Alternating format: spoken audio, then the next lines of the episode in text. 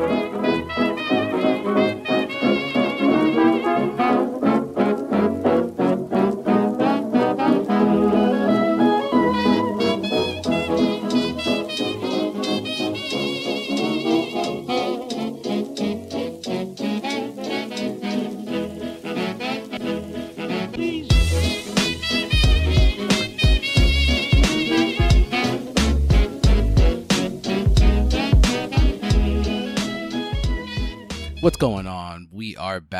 Welcome to another edition of Cinephile Roundtable. I am joined with some family today. I am joined with Elliot. How you doing, Yo, bud? good man. It's it's been uh, 20 years since we've seen each other, man. I you know, ever man. since that accident happened at the uh, the track, you know, we haven't been in touch. So it All- just came out of the blue. All we need is some Wiz Khalifa, and we're good to go, man. That's- Yeah, man. And and I someone I haven't really seen in a long time, JC, man. How, how's Miami doing? I'm ready for Mr. Nobody to save me. Oh man, this is uh, this should this should be a fun one. Uh, today we, it, we can't help but make a joke out of this wonderfully ridiculous franchise they're going to cover today. Uh, we're going to look at that 20th anniversary of the Fast and the Furious franchise, which coincides with the release of F9, which we have all seen, and I think we will all be on the same boat on this one. Uh, I, I, I love looking at Elliot's reviews. Prior to his reviews, I love looking at the snapshot of the photo he chooses because I'm like, all right, I know what I'm getting myself into. Um, yeah, this this one I we will all be in agreement on. I can't wait to talk about that. Uh, before we get into that, let's get into some of the news items of the week. Not too much in terms of news that I wanted to cover today, but um, we did get some news from a film that technically is going to be remade, but uh, Scarlett Johansson is going to star and produce in the Tower of Terror film. Now, I know JC has seen it because we've spoken about this off the line and how like it's such a guilty pleasure for both of us. Elliot, have you seen the 1997 TV movie, The Tower of Terror? No, I haven't. Is it something I should put on my list? It is not good. Uh, but it's Steve, it it is uh Steve Guttenberg and Kirsten Dunst. Uh, it's uh it was uh ABC Disney uh it original. was like, it was like when when they used to do the Wonderful World. Wonderful Disney World of. Disney, yes, exactly. Uh, the cool thing about that specific one is that they actually shot the film at the ride. So if you if you've been to the park and I like uh, Disney's like my thing, I go every year. So uh, seeing and that's one of my favorite rides. So seeing the um I didn't know they shot it on location. yeah, so they did sh- they all anything in the hotel was shot in the lobby of the hotel, which is the Oh, only okay, yeah, yeah. So like I've been on the ride many, many times. So the lobby in the ride is actually a real hotel lobby that they built within the concept of the hotel ride.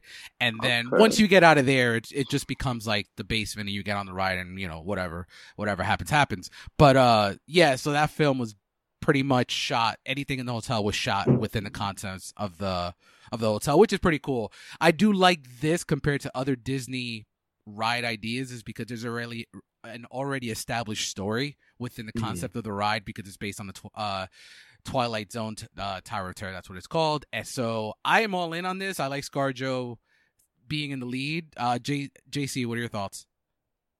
I mean, as long as they shoot in location, I'll be good. I mean, there's a bigger budget, so it's like, I mean, as long as they keep it sort of like kind of creepy, like the original one had. 'cause, I mean, it's creepy by like Disney, you know, TV standards, but I like, you know, I mean, you seen the movie, so I dug the whole story about about like black magic and all that stuff. Yeah, the So black. they keep it. So go ahead, go ahead.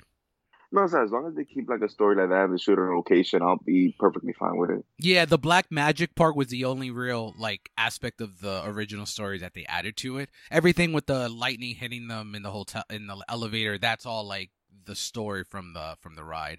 Uh Okay. Elliot, thoughts on if you've ever been on the ride or if any just thoughts on the on the product as a, as a whole.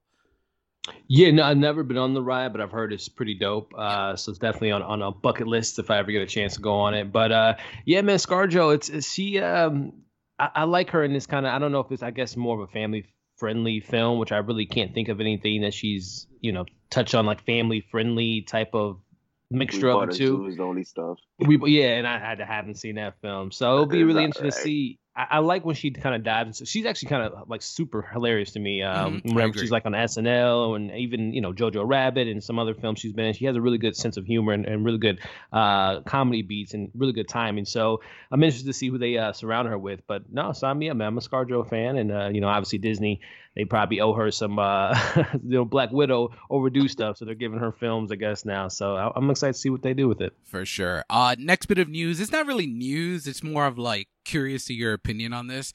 So an article came out. I think it was on Thursday or Friday regarding uh QT and Quentin Tarantino that he Oh, considered there you go. remaking Reservoir Dogs as his final film. Now, um, before I get your guys' thoughts, I think this is a stupid idea. Um, I think I've seen folks online, like on you know YouTube, just on articles from like different outlets, saying that this w- this is a good idea because he has more of a budget, and I know JC will absolutely agree with me, and I think Elliot will too. budget, a bigger budget doesn't make it a better film. I think Reservoir Dogs Oh. is close to perfect. I don't think that should be touched. Um, but I just wanted to get your guys' thoughts on it. Uh, Elliot, what do you think? Yeah, no, actually, I saw the clip uh, when he was on Bill Maher, and um, it was yeah, the way he kind of framed it, it kind of was like they were having a discussion about being on top of your game and being like, you know, remembering your older days and stuff like that. And he had brought up that he thought that you know at one point that he was thinking about doing it, but he said, hey, nope. I'm, I'm, he immediately said, come followed up and saying, I'm not doing it. Uh, but it was a thought that I had in my mind. I think it was just a matter of just like you know him being like one of his first films and being on top of your game and going out on top of your game type of conversation. But yeah, I don't think that he uh, it wouldn't have ever came to to light. Mhm. Uh, very similar to like a Star Trek film. I think it was just an idea that he just happened to kind of throw out there just to kind of you know let Bill Maher was on his mind. Yeah. What about you, JC? Um, like you know, like QT is my second favorite director after Scorsese, so I would have been super tight because you know, like I've been hearing him talk about how he's retiring with ten films for like the longest because you know he we all, we often see like great directors like I mean I enjoy some of Clint Eastwood's movies, but you know he's still making movies, but they're very hit and miss now. So I'm like I I respect that he doesn't he wants to retire like on on top, and, you know like. While he's still doing good movies, not not just start, then not just decide to retire because his qualities dip. Like re- remaking Reservoir Dogs to me just is a stupid idea. Like a big, like I said, a bigger budget doesn't mean a better film. And it's like to me, I feel like the directors that have been able to hit a home run with their first film is because they were very hungry. It's like Kevin Smith, like give him a five million dollar dollar budget to do Clerks two. You know, like I like Clerks two, but it It's doesn't not. compare Yeah, to not Clerks Clerks one, one. Because he had that hunger. You know, like the dude was sleep. Well, I mean, you'll probably know because you you love him so much, but like, dude, I think he was working like twenty one hours and sleeping like only three, um, sleeping like three days, three hours while he was filming that because he was hungry to have a hit. Yeah. like that hunger. Like I said, I like Clerks too, but you could tell it's missing. Yeah, no, I agree. It's more on the uh it's like the Rocky Balboa situation. In Rocky one and two he was hungry. By Rocky three, he wasn't anymore. So Clubber Lang beat the shit out of him. So it kind of uh that's kind of how I feel here. I mean, I'm I'm just very curious as to what his final product project will be. Uh Hey, quick question: Isn't Yeah. Taika Waititi doing like a inspired resur- was it reservation reserva- reservation Reservation dogs or something like that? That's kind of like slightly influenced by that film. Reservoir yeah, Dogs? I mean, yeah, I think it's just the it's just the title, but it's more about like kids that live in the reservation. It's just like it's just like a pun in words title. Gotcha. And, and essentially Reservoir Dogs, I mean, I think it's perfect, but um, there is a better version of that, which is uh, Stanley, because Reservoir Dogs is essentially a ripoff of Stanley Kubrick's The Killing. It's a 19, I think, 56 film. It essentially kind of touches on the same themes. Uh, it's really, really solid, but um, yeah, I'm curious to see what he does with his last project. And then the last three bits of news are just trailers. I just wanted to talk about these three, uh, four trailers, I'm sorry, that dropped over the last few days. Uh, I'll start with uh, one that I have in my early Oscar predictions uh, that I dropped a few months ago. Coda. Uh, I know JC and I spoke off the line. That trailer looks like my prediction was warranted. It looks fantastic. The only concern I have is that it's Apple, so I'm not sure how they're going to push the film. But as a whole, the film looks excellent. Uh, JC, what are your thoughts? Oh man, like we spoke like that's like I was in I was in my feelings just watching the trailer. I can't even imagine the movie. And I like the authenticity similar to like what Krasinski did with um Mel- Millicent or Maleficent. I, I, I mean messing up her name hmm of like having like a real deaf person play it. So I like the fact that it's like one person that can hear, and then the rest of the family are like you know like deaf actors because like I feel that's gonna bring authenticity that we can't that we you know you can't replicate by just having a having an actor pretend their thing. And then I'm most excited to finally see Marlee Matlin in a big role game. She's the only deaf actress to ever win an Oscar, so you know, I was excited. Maybe she's gonna be coming back to the Oscars next year. Yeah, no, I agree. Uh, Elliot, did you get a chance to see that trailer? No, actually, so I heard so much buzz coming out of it from it from the festivals then, and I knew that when Apple bought it, I, I what I do nowadays, I watch the big blockbuster trailers, but for like small independent films that have that type of buzz, I actually kind of stay away from it Nice. to kind of get that element of surprise. So I have not seen the trailer yet. All right, cool. So I'll move on to the next one, which I am sure you did see. So the new trailer to the Suicide Squad dropped, and uh my favorite part of that trailer is someone as beautiful as Margot Robbie coming into uh, a plane says, uh, "Sorry, I'm late. I had to do number two. I mean. That just shows what kind of movie this is going to be. Um, trailer overall was super fun. You can kind of tell where James Gunn is going with this. I had a great time watching the trailer. I assume the movie would just be as fun. Uh, I'll start with this one with Elliot. What are your thoughts on the Suicide Squad trailer?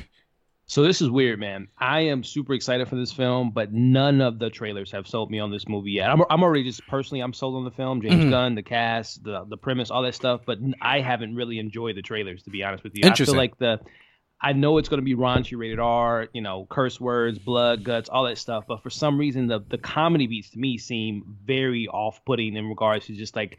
I know that it's supposed to be probably like an R-rated bomb in that particular scene that they're showing, or you know, showing John Cena having his inside or, or um, you know Idris Elba, but I don't know, man. The, the the comedy beats have not worked for me, and I've just like the trailers just seem so weirdly like positioned and placed. So the trailers haven't worked, but I'm super excited for the film. Sometimes, and I, and I think that could probably be the best case scenario. Like I've enjoyed the trailers, like I mentioned before, but like them holding the real funny beats for the film, which is something that a lot of studios don't do. Like I mean, Yeah, i- this isn't a funny beat per se, but um, we're gonna talk about Fast Nine later. Can you imagine, even though as ridiculous as the logic was to the explanation of it, can you imagine if they held that Han reveal to the movie? It would have been such a, you know, as ridiculous as that was, it would have still been a much nicer moment to be surprised by that. Uh, exactly. but JC, what are your thoughts on the trailer?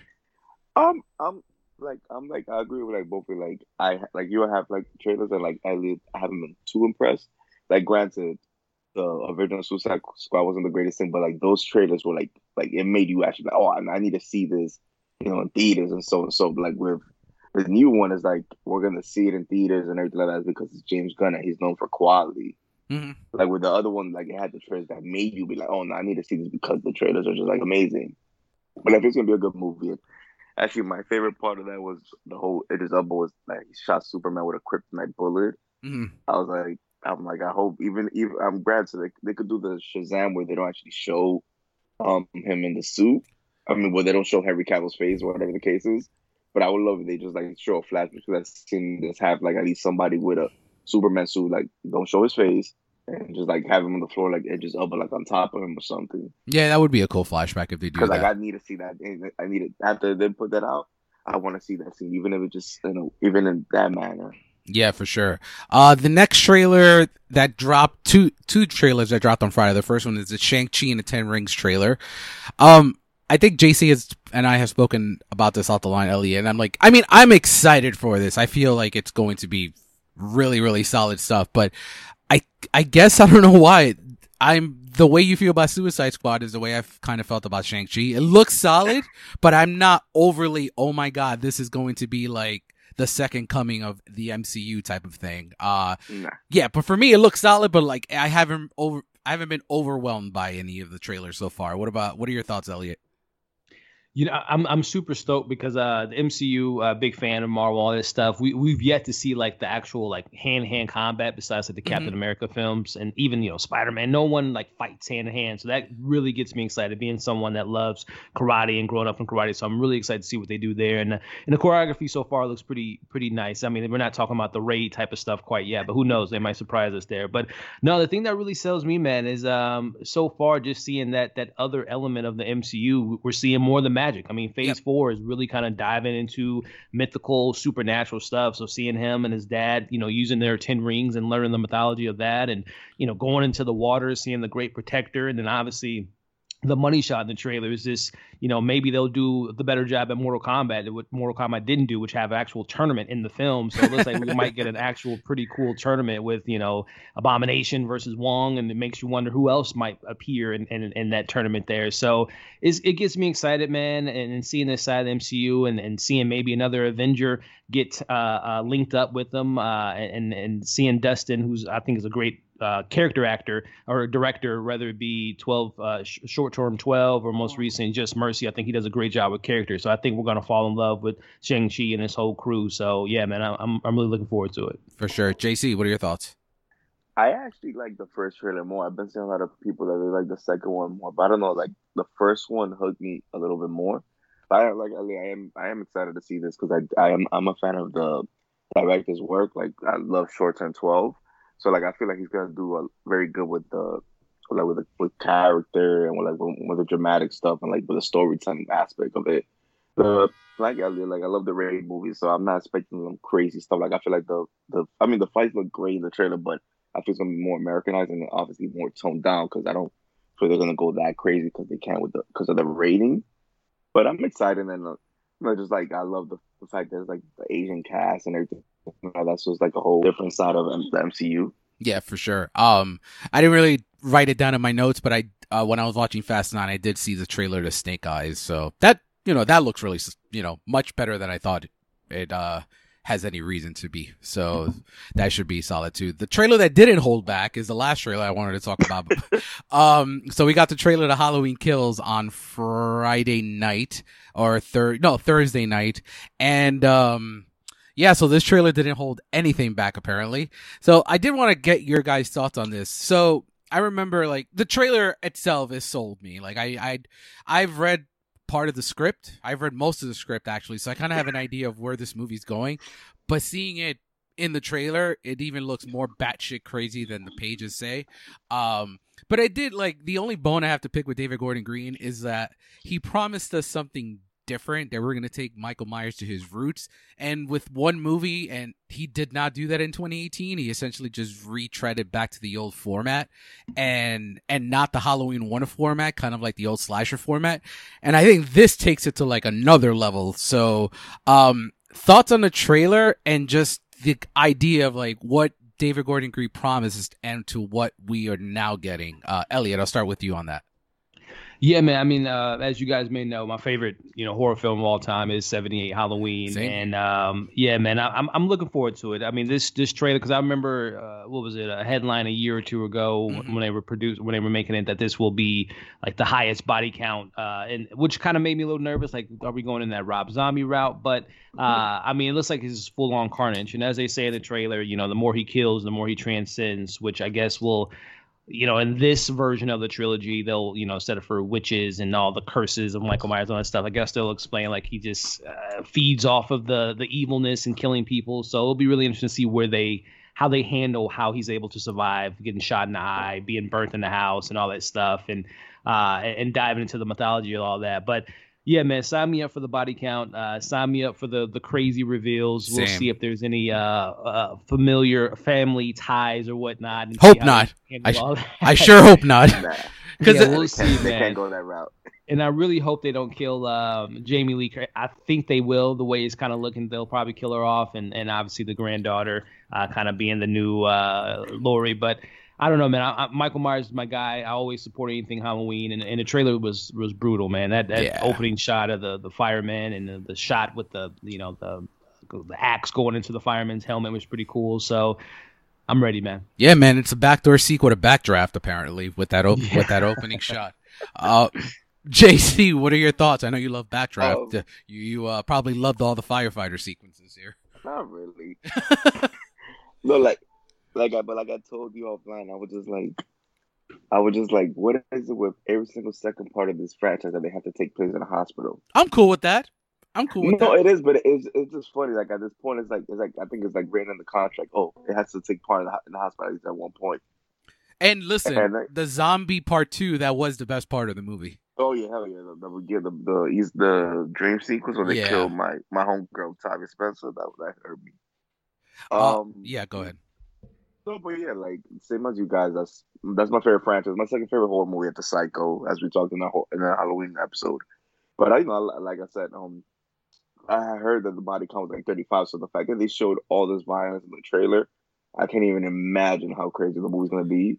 And then also just, I'm surprised you didn't mention because you love a season of the Witch. I was gonna, I was gonna, I was gonna, I was gonna mention it as soon as you finished. Yeah, like the Silver Shamrock stuff. Like I loved it. I was like, when I saw this and you hadn't seen it, I'm like, oh, um, David's gonna be all in this because you, I know how much you fight for that, or you champion that movie.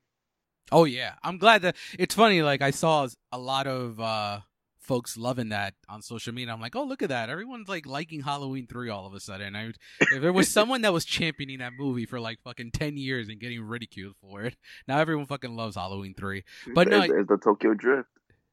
Uh, I think Halloween better is three is better than Tokyo no, Drift. It's like, no, I get you. It's it's, like, it's the outlier of the franchise. Yeah, it's like it's like appreciated over time. Yeah, no, I agree with both of you guys. I think it looks fun. It's going to be a great time. And like uh, Elliot said, and you, and you too, JC, like if these are the kills that we got in the trailer, I can only imagine what we're going to get when the actual when we actually see the movie. So, uh, looking forward to that. And that wraps up the news and trailers talk for the week. Uh, before we get into like our top fifteen of 2021 so far. Uh, just some of the highlights of what we watched this week. Uh, I'll kick it off. Uh, JC, uh, Elliot, JC, and I have been talking off the line. I, I, uh, been, I had never seen Sex in the City, so um, my my wife and I binged through it. I finally finished it this week, and I quite quite enjoyed it. The movies are what they are, but the show itself was actually uh, a really good time. I uh I had binged. Told you. Yeah, no, it's funny because like I had binge Friends for the first time, and then I had binge Sex in the City back to back. And it's like watching all the whiter shows of. Uh, yeah, all man. The whitest New York shows of the 90s. Yeah, man. There's no black people somehow. Or Um, Latinos. no, no, Sex in the City does have black black people and Latinos. Yeah, but the, the main core, the like their friends and stuff like that, are mostly all white. And Yeah, as yeah. somebody that lives in New York, come on, like. we're But where they or no, Latinos but where they people. live though, they live in Soho though. Yeah, That's yeah, but that's still, come on. Yeah. No, come on, Dave. Still, Okay, I'll give you that. but no, the show I I enjoyed the show. I actually enjoyed the show more than Friends. I I had a much funner time watching uh Sex and City over Friends to be completely honest with you, but the movie itself was uh uh were what they were. They were cash grabs. But uh I also started I'm up to uh JC knows I've been on and off watching Psych for like the last few months and oh, I you, oh, I, I, I thought you gave up on that. no, already. no, we got back on it. Uh, I was forced to. I said, uh, "What's our next binge?" to my wife, and she's like, "No, you have to finish Psych." So we are we, and now I'm more hooked because I saw the Friday the Thirteenth episode, and that episode, I just want you to watch the Twin Peaks episode. uh, that's like so far ahead. So I'm, I don't want to skip, but um, and then and you then gotta skip. and then the uh, the yin the yin yang killer. That I saw that episode, which was uh. That was a, a reveal I did not expect, so that was really, really fun. Uh, obviously, I saw F9. I saw Loki. Loki still, you know, keeping me intrigued. Uh, the two movies that I'm not sure if Elliot got his screeners for you. I saw the Nicolas Cage movie Pig. Uh, uh, Elliot, have you been able to see that yet? No, not yet, man. I- I'm excited to hear. Um, first so what? I, so what I can I can't say too much, but I uh I will say that if you're expecting Rage Cage, you're not getting any of that in this movie. Oh, it is. It is Like very when they fry the bacon. it is very much a character study Hmm. rather than a full on this guy got his pig stolen and then I'm gonna like kill everyone. John Wick style. Yeah, exactly. So it was it wasn't that at all. So it's it, I kind of I want to rewatch it again in terms of like to now that my expectations are what they are because I the movie's very short, about 87 minutes. So I'm Mm. sitting there watching it and I'm like I'm expecting the rage cage to start at some point in the movie. That's it. It. And then when it ends, I'm like, oh, so this is just like a full fledged like character study of this guy. And And that's what- gonna that's gonna the co- the the internet community that loves they're yeah, they're gonna hate this movie. They are going to despise this movie. I I, I suspect that you guys will be more on the pleasant side of it. Uh, I mean, rather, you, you, warned me, so like I'll Yeah. be prepared that not to expect any cage just like, like you said, a character study, which I'm okay with. yeah, and it's it's good for him because he's been doing this rage cage for years, so it's something more subdued. Uh, very curious to what, what you guys think. Uh, when you see it, the other movie I saw that uh I can finally kind of talk about, but not really. I saw this movie two months ago. I saw Old. Oh, Um, and uh, It's better than Glass. I can say that. Uh, have have you gotten a chance to see it yet, J- uh, Elliot? No, not yet. No. Okay, yeah. So it's better than Glass. It's um, the twists are. I go into M. Night movies like at this point, just Expecting you know, we're all expecting a twist. The movie makes or breaks on if the twist works for me per se. I think the twist works here. Uh, you do have some really bad performances, and I can't. I'm not gonna say who until I do my full review on it. Uh, but yeah, I it's it's a much better version. It's kind of I I put it on the level of like the visit. I like the visit. I didn't love the visit. Uh, so yeah, that's kind of where I'm at on on that movie until I can talk more about it. Elliot, anything you want to highlight that you saw this week?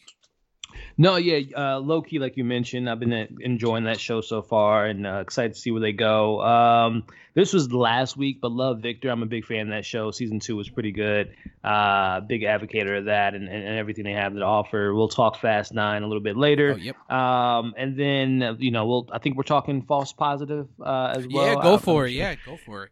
Yeah, um, this was this was a film I was excited for, man. I mean, it had all the makings for right up my alley. I mean, the cast: Ilana Glazer, big Broad City fan, uh, Pierce Brosnan, great actor, and then Justin Theroux is part of my favorite, one of my favorite shows of all time, The Leftovers. And then the ice on the cake was it's horror and it's A24, so I'm like, I'm gonna love this film, but. Unfortunately, man, it, it just didn't really click for me at all. Just from a, a story standpoint, it just uh, I felt so disconnected from the characters. I don't feel like they they just it was so traditional in a sense of just like traditional tropes, crazy woman, uh, the husband seems nice on the inside but has sinister stuff that he's doing on the outside and it, it just it was all stereotypical. And and the twist, well, I don't even know if it's really considered a twist, but like the whole angle that they were going for of like the miss uh, uh, the, the the deceit between the, the couples just was like so in your face at the very beginning of the film. So I don't know, it just didn't really work for me. I, I enjoyed the performances from, in particularly Ilana and, and Pierce Brosnan, but Justin Theroux could they could literally cast anyone in his role. They really didn't give him much to do. And also, there's like certain subplots involving a, a birth mother that just was kind of that. random, and Hated it that. just, I don't know. The film was just very disjointed to me, and and it I think it kind of I think Ilana and her the director John Lee who did a lot of episodes of Broad City they wanted to kind of do like their whole like Jordan Peele we're comedians but we can do scary and I don't know I, it I don't know I just wasn't a fan of the film at all it just didn't really resonate with me and then a couple what else did I see recently um saw Zola the other day and, Oh, uh, how do you think? What do you think of that? Oh, that's one of the it's one of the funniest movies I've seen uh, in a very long Yeah. time, and I thought uh, Taylour Paige and uh, Kilo Riley, who's I'm such a big fan of her. But the MVPs for me, man, I, well not MVPs, but like Steve Sailor, Colman, Domingo, we need more of him in everything. And when Yes. when you see the film and his like Yeah, I'm going Is, on uh. His moments in the movie are hilarious. And then my man Nicholas uh, Braun from uh, Succession as uh, Greg. There's a lot of Gregisms in his character Derek in this film. I, I Oh, love I'm all Zola. in. So- Yeah, like I saw This is a Zola. I saw Zola like a month and a half ago, and I immediately thought the same thing. I wasn't as big on. I thought Colman Domingo was good, but I thought he was uh underutilized in terms of like I don't think he had as much screen time as he deserved for the performance he was giving. I don't know if you agree with me on that. I man, the moments he they gave me was enough for me, Yeah. man. Those just those the switch in the character per se when he, Yeah, when he yeah, got, yeah, yeah. you know those go- moments had me Mhm. dying laughing. What do you think? What do you think? I mean, I don't want to spoil it for JC because I know he's seeing it this week. I've, I've, I've read the thread, bro. So, okay, cool. good. So, did you think like I didn't read the thread? I didn't read the Yeah, thread going in. I kind of wanted to just be Yeah. surprised by it. I was a little bit of underwhelmed by the end of it. Like, yeah, the- that's what I mentioned in my review. The ending was just kind of abrupt. Which I mean, again, I guess it's just like they could have went to their creative liberties of Yeah. a film and do something outrageous, but I was just like, I guess they want to kind of stay true to, I guess, how it really ended, particularly. yeah, But yeah, the ending was a little bit abrupt and just kind of like anticlimactic. But yeah. I think I think Yeah, you'll feel I the same, with that. JC. And what what did I say on the like, podcast like a few weeks ago, JC, when I was describing it? They even have a welcome gangbang. Is that no, what it- yeah, Oh yeah, yeah, yeah. Jen was like, "Hold on, what do you mean? Oh, welcome, gang." How, how, how, like she because I'm like, yeah, you were, you were there, kind of weird. like she was all in. She was all in on that. But uh, going and back, there to- was actually yeah, one go- more movie too uh, that I, I I don't think I can talk about yet, but I did see the uh, the animated movie, the uh, what is it, American, the the motion picture, the new uh, Oh, Channing nice. Tatum I can't wait. Founding Fathers film. Yes, Is I, it as wild as as the trailers? It's hilarious. At first, it took me a minute Okay. to kind of get into it because it was a little bit, a little, I don't know, the jokes doesn't really sit with me. But as the group kind of comes together, uh, it, it's really funny. And there's a lot of like cool uh, pop culture references, and it's a, it's a fun time. Nice. Uh, in terms of, uh, I wanted to touch base on false positive real quick. So I agree with you on mostly everything you said. I had, I, I watched it twice because I had, I just had this Rosemary's Baby ripoff, and Yeah. but I did get some other themes as well. Like I feel like it touches on the the concept of like men who are trying to control women per se like they're trying to control Mhm. lucy's life they're trying to they're bypassing every bit of her feelings and making decisions for her and i think it touches it does it does touch on those themes well but like i i i agree in terms of like the ending the the performances were really solid i thought pierce brosnan was good and then Ilana was Yeah. glazer was ilana glazer was fantastic i thought but uh go go ahead uh jc what what did you want to highlight Um, the same as you guys. Like I saw false positive. I liked it a bit more, but I I definitely get everything you guys like all the criticisms you guys have because in my review I even put it. This is gonna piss off a lot of people, especially the ending is gonna be very hit and miss with everybody. I feel, and I could like see why it's so divisive. Because, but like I like you guys both, it's just like as I was watching it, I was just like I just couldn't distance it from Rosemary's Baby. Like literally, it was like they replaced like the satan- the satanic stuff with you know what what we got there, but it was pretty much the same movie. Like the reviews, you know, like I don't want to spoil too much for anybody.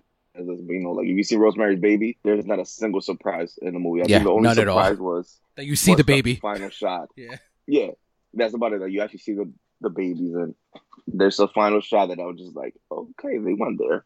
yeah for sure i will um, go go ahead No, and then the I don't know which you guys both saw it already. Um, Censor, which I didn't love how I expected because I'm I'm always hit and miss with these IFC. I was very, ones, I was, like I was very surprised, JC, that I liked it more than you did. yeah, like these IFC midnight like horror movies. Like, you know, there tends to be a lot of gems with them, but sometimes it could be very hit and miss because it could be like just too obscure and stuff like that. Which I like obscure stuff, but sometimes they be hit and miss where it's like they're praised beyond beliefs, and then you just watch them and they're like, okay, they're they're an okay horror movie. They're not as you know as great as The Conjuring or something like that.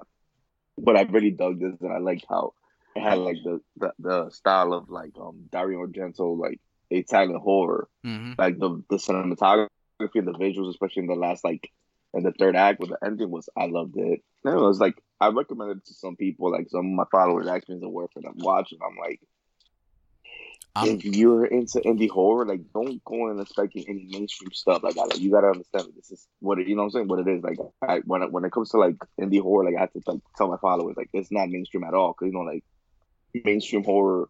Some people could love mainstream horror, but they could hate indie horror. As where us three we like all types of horror. Yeah, I agree. I, I have that same like I have a, a very close friend of mine that listens to the podcast and you know when we talk about certain movies he always reaches out. He's Yeah. like, "Should I watch this?" And I'm like, "Don't don't even bother." So he, he didn't listen to he didn't listen to me and uh, he messaged me on actually yesterday afternoon and he's like, "Dude, Censor is one of the worst movies I've ever seen." I'm like, "It's not. It's definitely not, but I told you not to watch it It's because you're not going to but yeah. you're not. I just like I knew you weren't gonna like it. So, but so yeah, I totally, I totally get where you're coming from there. Um, yeah, and that wraps up what we watch and use. So let's kind of get into what we're here for today. Before we get into uh, diving into our thoughts on the family as a whole, let's get into like the year's halfway over. Unbelievably, 2021 is halfway over, and uh, with that being said, we have some of the best films of the year, and we're gonna talk about them real quick. So I asked you guys to do a top 15 of what you've seen so far this year and i am going to start off. I'm just going to run through mine real quick onto up to number two. Uh, i did want to shout out some of the worst films i've seen this year to see if you guys agree. Um, so my number one worst film of the year is music. I i know that's jc's right? Oh hell yeah, nothing's topping that. And if it does, I feel bad for my eyes. yeah uh, elliot have you seen music No, I, I I know what it's about, and I've heard all the uh, you know the, the just reviews. I don't even want to waste my time. my time. Yeah, don't don't bother. Yeah, some other ones I want to highlight that I hated: Thunder Force, Tom and Jerry, Chaos Walking, Cherry, Awake, Infinite, Coming to America, Things Heard and Seen. Yeah, so that's kind of and then uh, Tom Clancy's Without Remorse. Those are kind of like the worst things I've seen so far this year. Uh, in terms of best, uh, this isn't a movie, but there is no way I'm not talking about oh, this. Bo. Uh, Bo Burnham's Inside is the greatest thing I've seen all year. That's not a movie. I Still think. watch. Have you guys uh, checked it out, Ellie? Have you seen it yet? Uh, half, I'm about halfway through. Uh, What are your thoughts so far? I- I'm a big Bo Burnham fan, fan, so I knew I was going to be a big fan of this. Uh, but no, it's it's really really dope. Uh, uh, I've I've actually downloaded the, the, Same. the album uh, and listened to it quite a few times. but yeah, man, I got to finish it. Yeah, like for me, white woman's Instagram and sexting are my two joints. Like those are the two joints. Oh, That I love FaceTime with my mom. Oh yes, joint. yes, that's a good one. That's a good one. Yeah, uh, yo, JC, you really like definitely need to Yeah, dive God, into I that. think I'm gonna have to watch either tonight or Yeah. tomorrow. You guys are like It is hilarious, like legit hilarious. You know, uh, I like him from Promising in eighth grade. So, like, I, I mean, his stand up I've never really seen, so I can't judge his stand up. Um, in terms of uh my 15, so I kind of couldn't decide um which one of these to put here, so I'm gonna shout both of them out. Uh, Mark, these are from Tribeca that I saw. Uh, Mark, Mary, plus some other people. So the movie, uh, it's direct. I believe it's directed and written by Hannah Marks, and it actually won best screenplay at Tribeca. And it it's it's a married couple that decide to have an open relationship and an open marriage and you know you kind of know it's it follows the rom-com tropes but um it's really really solid the other one that i wanted to touch on from tribeca is how it ends it's uh i think out of all the movies that were filmed during the pandemic in terms of like they bare bones shooting i think this is the best one i had such a great time with it uh but going after that i have censor at 14 I have Nobody, which I rewatched yesterday for the first time since March, and that movie still hits on every level. Uh, number 12 is the Rita Moreno doc that I saw at, um, at Tribeca. Uh, the next one, I have Zola at 11. And then these Okay. two are the two best films I saw at Tribeca. So this is a, essentially, Elliot and JC, this is if Black Swan met Whiplash. It's called The Novice. I told you about this Oh, one, yeah, right, yeah. JC? Yeah, you said you you you um compared it to like Whiplash, like how obsession becomes. Yes. So it's it's shot the the cinematography is fantastic. Right now it's at 89% on RT and Isabelle Fuhrman plays the lead. She is known best for Orphan, right, JC? Yeah, Yeah, so she is incredible and it's one of my favorite performances of the year. The movie is chilling. Cinematography is fantastic and this is the director's first film. So it just to show how good it is. And then the other film, it's an Indian film that I saw from Tribeca called The Last Film Show. And that film touches on a little boy from India that his fa- his parents forbid him from going to the movie theater. And as they go to the theater in the opening of the movie for a religious film, he just completely falls in love with cinema as a whole. And then the movie also touches on the transitions from uh, film reels to digital to the digital age and how that affects the movie theater industry as a whole. It's really really great. Number eight. in the nineties. Uh, actually, they don't really specify the dates, but I. Oh, okay. I don't I don't know when the transition from digital really started like to take place everywhere. So I'm I'm going to say mid 2000s if anything. Uh okay. this movie hit me a lot harder than I thought it would and I saw it super late. Uh Raya and the Last Dragon. Like I really really enjoyed this movie and every all the themes that the movie touches on. It's kind of it's my favorite Disney animation like Walt Disney animation film since um uh Zootopia. Like I Zootopia. re- yeah, I really dug it. Uh number 7 I have Shiva Baby, which is essentially like the female version of Uncut Gems. If you've seen Uncut Gems and Shiva Baby, you know exactly what I mean by that. It is Yeah. it is a tension filled 85 86 minutes really solid stuff uh quiet place part two is my number six i adore it we've spoken about it on the podcast before it's incredible stuff uh number five is gonna shock JC, I actually have Zack Snyder's Justice League as my five. I still, I still think that movie really holds up really well. I've seen it twice now, so, I um, I still haven't got from a second round. Yet. yeah, it's I- I'm I'm waiting for the 4K to actually sit down again and watch it. Uh, but yeah, everything about it has held up really well. Number four, Judas and the Black Messiah. We touched talked touched on it back in February. Number my top three. Oh, well, my top before we get to number one, my three is the Mitchells and the Machines versus the Machines. I absolutely adore this movie. I think it should win animated feature this year. Uh, and then my number two, which we touched on last month, is Cruella. Uh, yeah, uh, that's my 15 through two. JC, what do you got? Uh, my number fifteen is Army of the Dead. I just I had such a really good time with it. Is it too long? Yes, but still a good time. And it's Zack Snyder all the way through.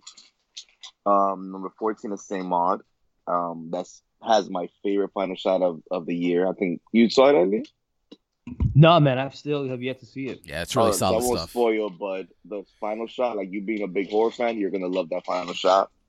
Um, number thirteen is Our Friend. This that that, that was the cancer movie with um Jason Segel, Casey Affleck, and Dakota Johnson.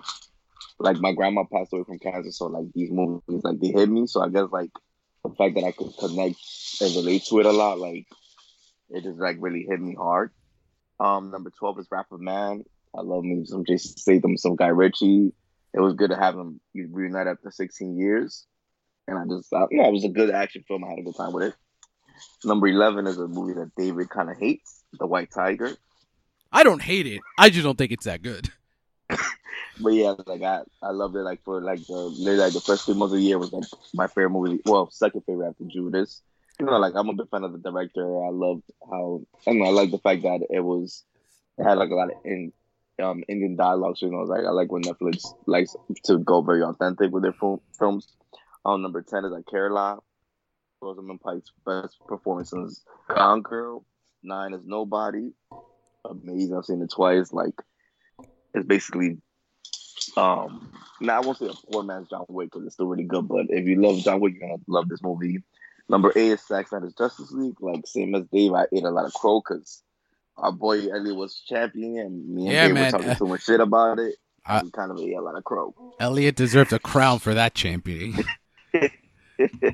Hashtag Uh, we're sort of seven is Snyderverse. Yeah, you gotta throw it out there.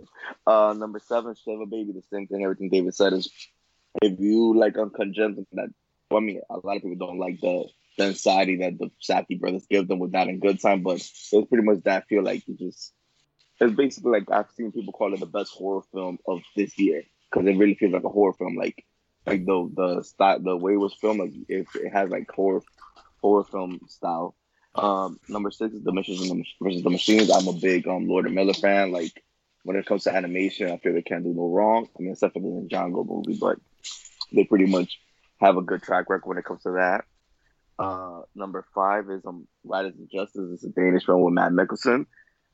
Uh, you saw it, David? I know. Uh, it. no, I got I got a screener for it and I let it expire, so I have to. No, have yeah, to it's like catch a that. good blend of like dark comedy, action, and revenge. And like Matt just can't do no wrong because as we saw with Chaos Walking, even if the movie sucks, he delivers. Um, number four is A Quiet Place Part Two.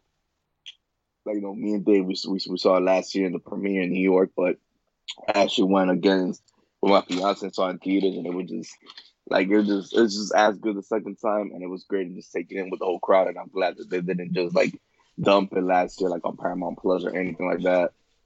Um, number three, for me, like this is technically the second best movie of the year, but the reason my number two is more uh, my number two is more because I had a good, I had a better time with it. But number three is Judas and the Black Messiah. I still think it's the second best movie of the year, but I have it three because my number two I could actually probably watch it more and have a better time with it, like entertainment wise. And then um, my number two is Cruella, which is I think is the best Disney live action movie. Nice, Elliot. What about you? Yeah, man, I was trying to uh, come up with some some stinkers, and I was trying to look through my list here, and the only ones that kind of come to mind right now, I guess, is um, I really Spiral, man. The more I, I've seen it twice now, uh, I don't know, man. Being such a soft fan, even though there's like half of the films are bad, but this one is kind of definitely bottom of the barrel. Uh, what else did I see this year? This Thunder, you mentioned earlier, Thunder Force. Wasn't a fan of that. Uh, Voyagers, which was this Oh my god, uh, horrendous. Uh, is there anything else? Uh, oh, Cherry, uh, and Chaos Walking. Yeah, those are some of the bottom of the barrel films for me this year. It, it's funny. It's funny you mentioned Cherry. I was Elliot. I was talking to I was talking to JC about uh, uh, Coda, and I Mhm. have not been on my Apple Press app since Cherry. Like that shit traumatized me. I haven't even bothered. like I, I logged in two days ago when the ch- or Yeah. whenever the Coda trader came out. I'm like, oh, let me double check. Maybe it's already there, and obviously it was. It's not there yet. But I'm like, I'm like, oh shit, man, Cherry traumatized me this much. I haven't been on this shit in like six months. You Yeah, better- man, it- Should have it got Ted Lasso. What oh yeah, Ted Lasso. Yeah, that should be. I think they actually got the first three episodes available. Oh, I'm gonna have Oh. to. I'm gonna have to check. Yes. Season two, yeah. Definitely. Um, but yeah, those are the only ones that kind of come to mind as far as stinkers. But uh, coming in at number 15 for me was uh, a, a film that came out earlier this year on Amazon uh, Prime, which is called The Map of Tiny Perfect Things. I like that. Uh, I'm a sucker for like kind of rom coms and kind of teen uh, coming of age stories. And this is Kathryn Newton to me is a, a rising star. It's just a really kind of cute, fun, uh, and it has a lot of heart too. Uh, definitely something I recommend. Uh, coming in number 14, I, I mentioned a little bit earlier, but uh, America, the motion picture. Um, again, Oh, whenever that Lord and? Miller, yeah, whenever Lord and Miller get attached, even though they're not the directors, but whenever they're attached behind the scenes wise with animation, they they always kind of knock it out of the park for me personally. Uh, so that's number 14. Number 13, I didn't see it when it dropped, uh, and, and I didn't review it because I didn't see it the week that it came out. So I, I recently saw it, and that's uh, Luca. That film, uh, very is, is more kid friendly than I was anticipating, but still had a lot of heart. And any film that gets me emotional, like I, I got a little teary eyed towards the end, and, that story of just uh, friendship and you know summer vacation, all that stuff, all the vibes were there. So I really enjoyed Luca. Uh, coming in at my next one is uh, Zola, uh, as I mentioned earlier, and it might actually go a little bit higher when I see it for a second time. But I really enjoyed that. I found the comedy beats as well as like kind of the this the idea of like meeting someone online and, and being you know careful how you spend your time and who you spend your time with, but also just like a pretty like the fact that they made a hour and almost 30 minute film out of 148 minute or 148 Twitter threads still kind of blows my mind that you can make a movie out of anything. Um, coming in next is uh, Raya in the in the um, the Last Dragon. That film is so beautiful Mhm. as far as visually, storytelling, uh, voice acting. It's just a such a it's like kind of a little bit of Mulan vibes to it, but just uh, just a modern take on it. But I really enjoyed that film. Uh, my next on my list is Malcolm and Marie. I know it's a pretty divisive film, but I just recently watched it. Uh, showed my friend, watched it with a friend of mine who hadn't seen it, and just the conversation being had, especially if you're in a relationship with someone, and you know, kind of picking your battles and who wins this round, all that stuff. And I just thought the performances too uh, by John and uh, um, Zendaya was great. Um, then next on my list, let me make hold on, let me one, two, three, four, five, six, seven. So it'd be number nine, I believe I'm at. Um, 15, 14, 13, 12, 11, 10. Nine. So number nine is uh, Mitchell and the Machines. Yes. Uh, again, Lord and Miller. Anytime animation's involved, they just seem to again they're not the directors, but their influence uh, and that's Their animation style. over, all over the Oh, place. Yes, yes, and that animation style they bring into this film, uh, very similar to Spider-Man into the Spider-Verse, and a great story, great uh, voice cast, uh, and just a really good movie. Uh, coming in at number seven, Have uh, Cruella, as we talked about last month. Uh, wow, what a, that's probably like one of my biggest like surprises of the year because I knew I was gonna probably enjoy Emma Stone, but I didn't think I was gonna like anything else outside of her. But that film just really hits home in regards to just the, the pacing, the energy. Obviously, we talked about the production. Uh, kudos to Disney, man, for I don't know if they weren't uh, paying attention to it on set because it does not feel like a Disney film. I still believe that, and I don't know about that sequel, but uh, I, I'll appreciate this one that we got here. Yeah. Uh, number where am I? Number six, uh, In the Heights. Uh, still thinking about that film. Um, I I actually revisited a couple weeks ago, and it still held up to me. Such a fun film. Just such a you know the, the, the obviously the songs, the characters, the emotional beats, all that stuff really work. It sucks that it didn't do that well uh, financially, but hey, I, I really enjoyed it. Um, so cracking my one, two, three, four, five. So coming in number five for me is uh, Justice League. Zack Snyder, as you guys mentioned, that's my guy. Restore the Snyderverse. Uh, yes, it's four hours, but I enjoy all four. Uh, I'll say probably about three hours and thirty minutes. of it, about thirty minutes shaved off of it. But hey, man, this is uh, this might be the last time we see that crew together. But I really loved it. Uh, number four, uh, I got Riders of Justice. Uh, you guys mentioned a little bit earlier. That is one of those films that I knew nothing about. Uh, I knew who was in it, Matt Mikkelsen. Uh, I knew it was a Danish film. I love me some foreign films, but I did not watch the trailer, did not read the synopsis. So when things kind of shake out, and, and like as the film Yeah, goes on, going, it gets going into that one blank is yes. good. Uh, uh, yes, and it is. Uh, it is. Uh, wow, I really enjoyed that film a lot. Very dark comedy, uh, and, and some pretty good amount of action too, surprisingly. Uh, and I, I don't know if this one counts. I saw it this year, even though I know it came out last year. I'll just kind of add these two together as one because it's Matt Mikkelsen again. But I saw another round this top of Oh, this year. so good. First of the year. Uh, yeah, yeah, that film is, is incredible, man. Matt Mikkelsen, as I say, he, he's a chameleon, man. He's one of the best working, and man, what a performance! And another film that I didn't know much about, except for uh, there was some alcoholism involved, but it was obviously more than that. But yeah, that film is So- fantastic. So Elliot, y- do you um Do you do that dance after a night out in the town? Yeah, yeah, yeah. I wish I can dance. That yeah, that, that's and that's too. When you saw that scene, obviously that was like the the Oscar pick. You know, whenever they pick a scene, they show that shot. But seeing it in context, seeing it in the movie, it just it, it even feels even more uh, earned when you understand where that character Agreed. went through in, in, that film, and especially uh, yeah. you know during that part of the movie. So, great movie. Another one on my list. Uh, this is number three uh, that came out last year, but again, I saw it on the top of this year, and that was Minari. Uh, man, that that film still kind of hits me. This is a story of uh, you know that family and the performances, and they talk about emotions. Man, that film really got to me, and I just really enjoyed that story a lot. Uh, number two is Judas and the Black Messiah. Again, a film that I really, um, like you guys had mentioned earlier, I haven't revisited since I've seen it uh, earlier this year, but it still kind of sticks with me. Again, obviously Daniel Kaluuya, Lakeith Stanfield, the whole damn crew was fantastic, and just a really well put together movie. Uh, and that ending still kind of haunts me, and just uh, Dominique Fishback and how she portrayed that moment with uh, obviously the you know demise of uh, Fred Hampton was just such a great moment. Um, and then number one is uh, Quiet Place Two. Um, seen it twice in theaters. Uh, it is oh, a nice. theatrical experience. It is heart pounding. It is. Uh, I love that the, the, shot of the kids. No spoilers, but just how the things kind of wrap up and just kind of what that means for protecting your family and all that stuff, and obviously open the door for uh, another one. But yeah, that film was great, and uh, I believe the young girl name is uh, uh, Millicent. I can't remember Simmons, her last name. Simmons. Simmons yeah, Millicent Simmons. She was fantastic, and I love that John allowed her to kind of be. Even though that was my criticism, I wanted Emily Blunt to be more the lead, but I'm okay with her taking a backseat because that young girl, and also Noah Jupe, uh, was great. So yeah, that's my number one movie so far this year. Nice, and then my number one, I think JC and I have the same number one. Is yeah. in, the, is, uh, in the Heights. I when I saw that movie back in March, I was blown away and just being Cuban Latino here in in the New York area is just seeing that representation like put a smile on my face and the movie just hits on all levels for me. Uh it really does suck how everything has turned out. I felt like this was going to be our moment and it turned out to be yeah. not. Mm. Um the complete opposite. Yeah, it turned out to be the complete opposite. I mean, it doesn't take away from the effect the movie had on me and the quality of the movie. Uh, I am still here for it. I'm going to champion that movie all year. It's going to remain in my top 10. I doubt it will, you know, if it doesn't end up in the top spot, I know it'll still be in the top the 10 top by the end of the year. Yeah, yeah, but the movie itself hits on all levels for me. Everything about it works for me. The music works for me. The performances work and the representation. So yeah, my number one is in the heights for the first half of 2021. And JC, if you want to add on that.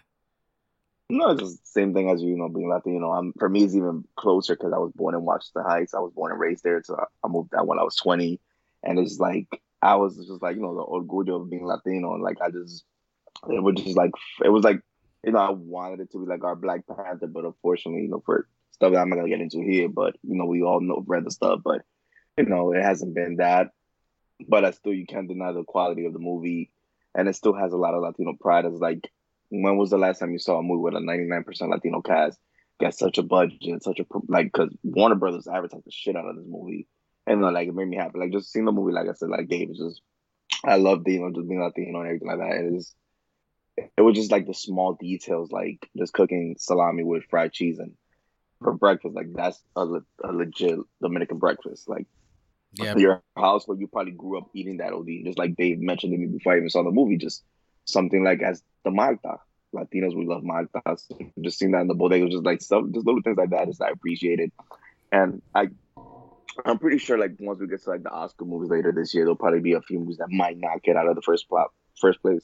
But I feel that this will end up in my top five for the rest of the year. Like I yeah. absolutely love this movie. Yeah, no, same here. Uh too bad too bad it wasn't what we thought it was going to be for like the culture but yeah. i'm glad i'm glad it exists so yeah so that brings us to a full discussion now on the true meaning of, of family. family. like I, I feel like once we finish this discussion i think we're going to be tighter than we ever were I think we're just gonna we're gonna have to link up in some middle ground state and just have some Coronas. I think this is uh this is what we're here for today. Uh, we're gonna talk about the Fast and the Furious franchise and uh, its inception. We're gonna dive a little bit into each one of the movies, just talk about the box office and how it's critically done over the uh, over the past few years.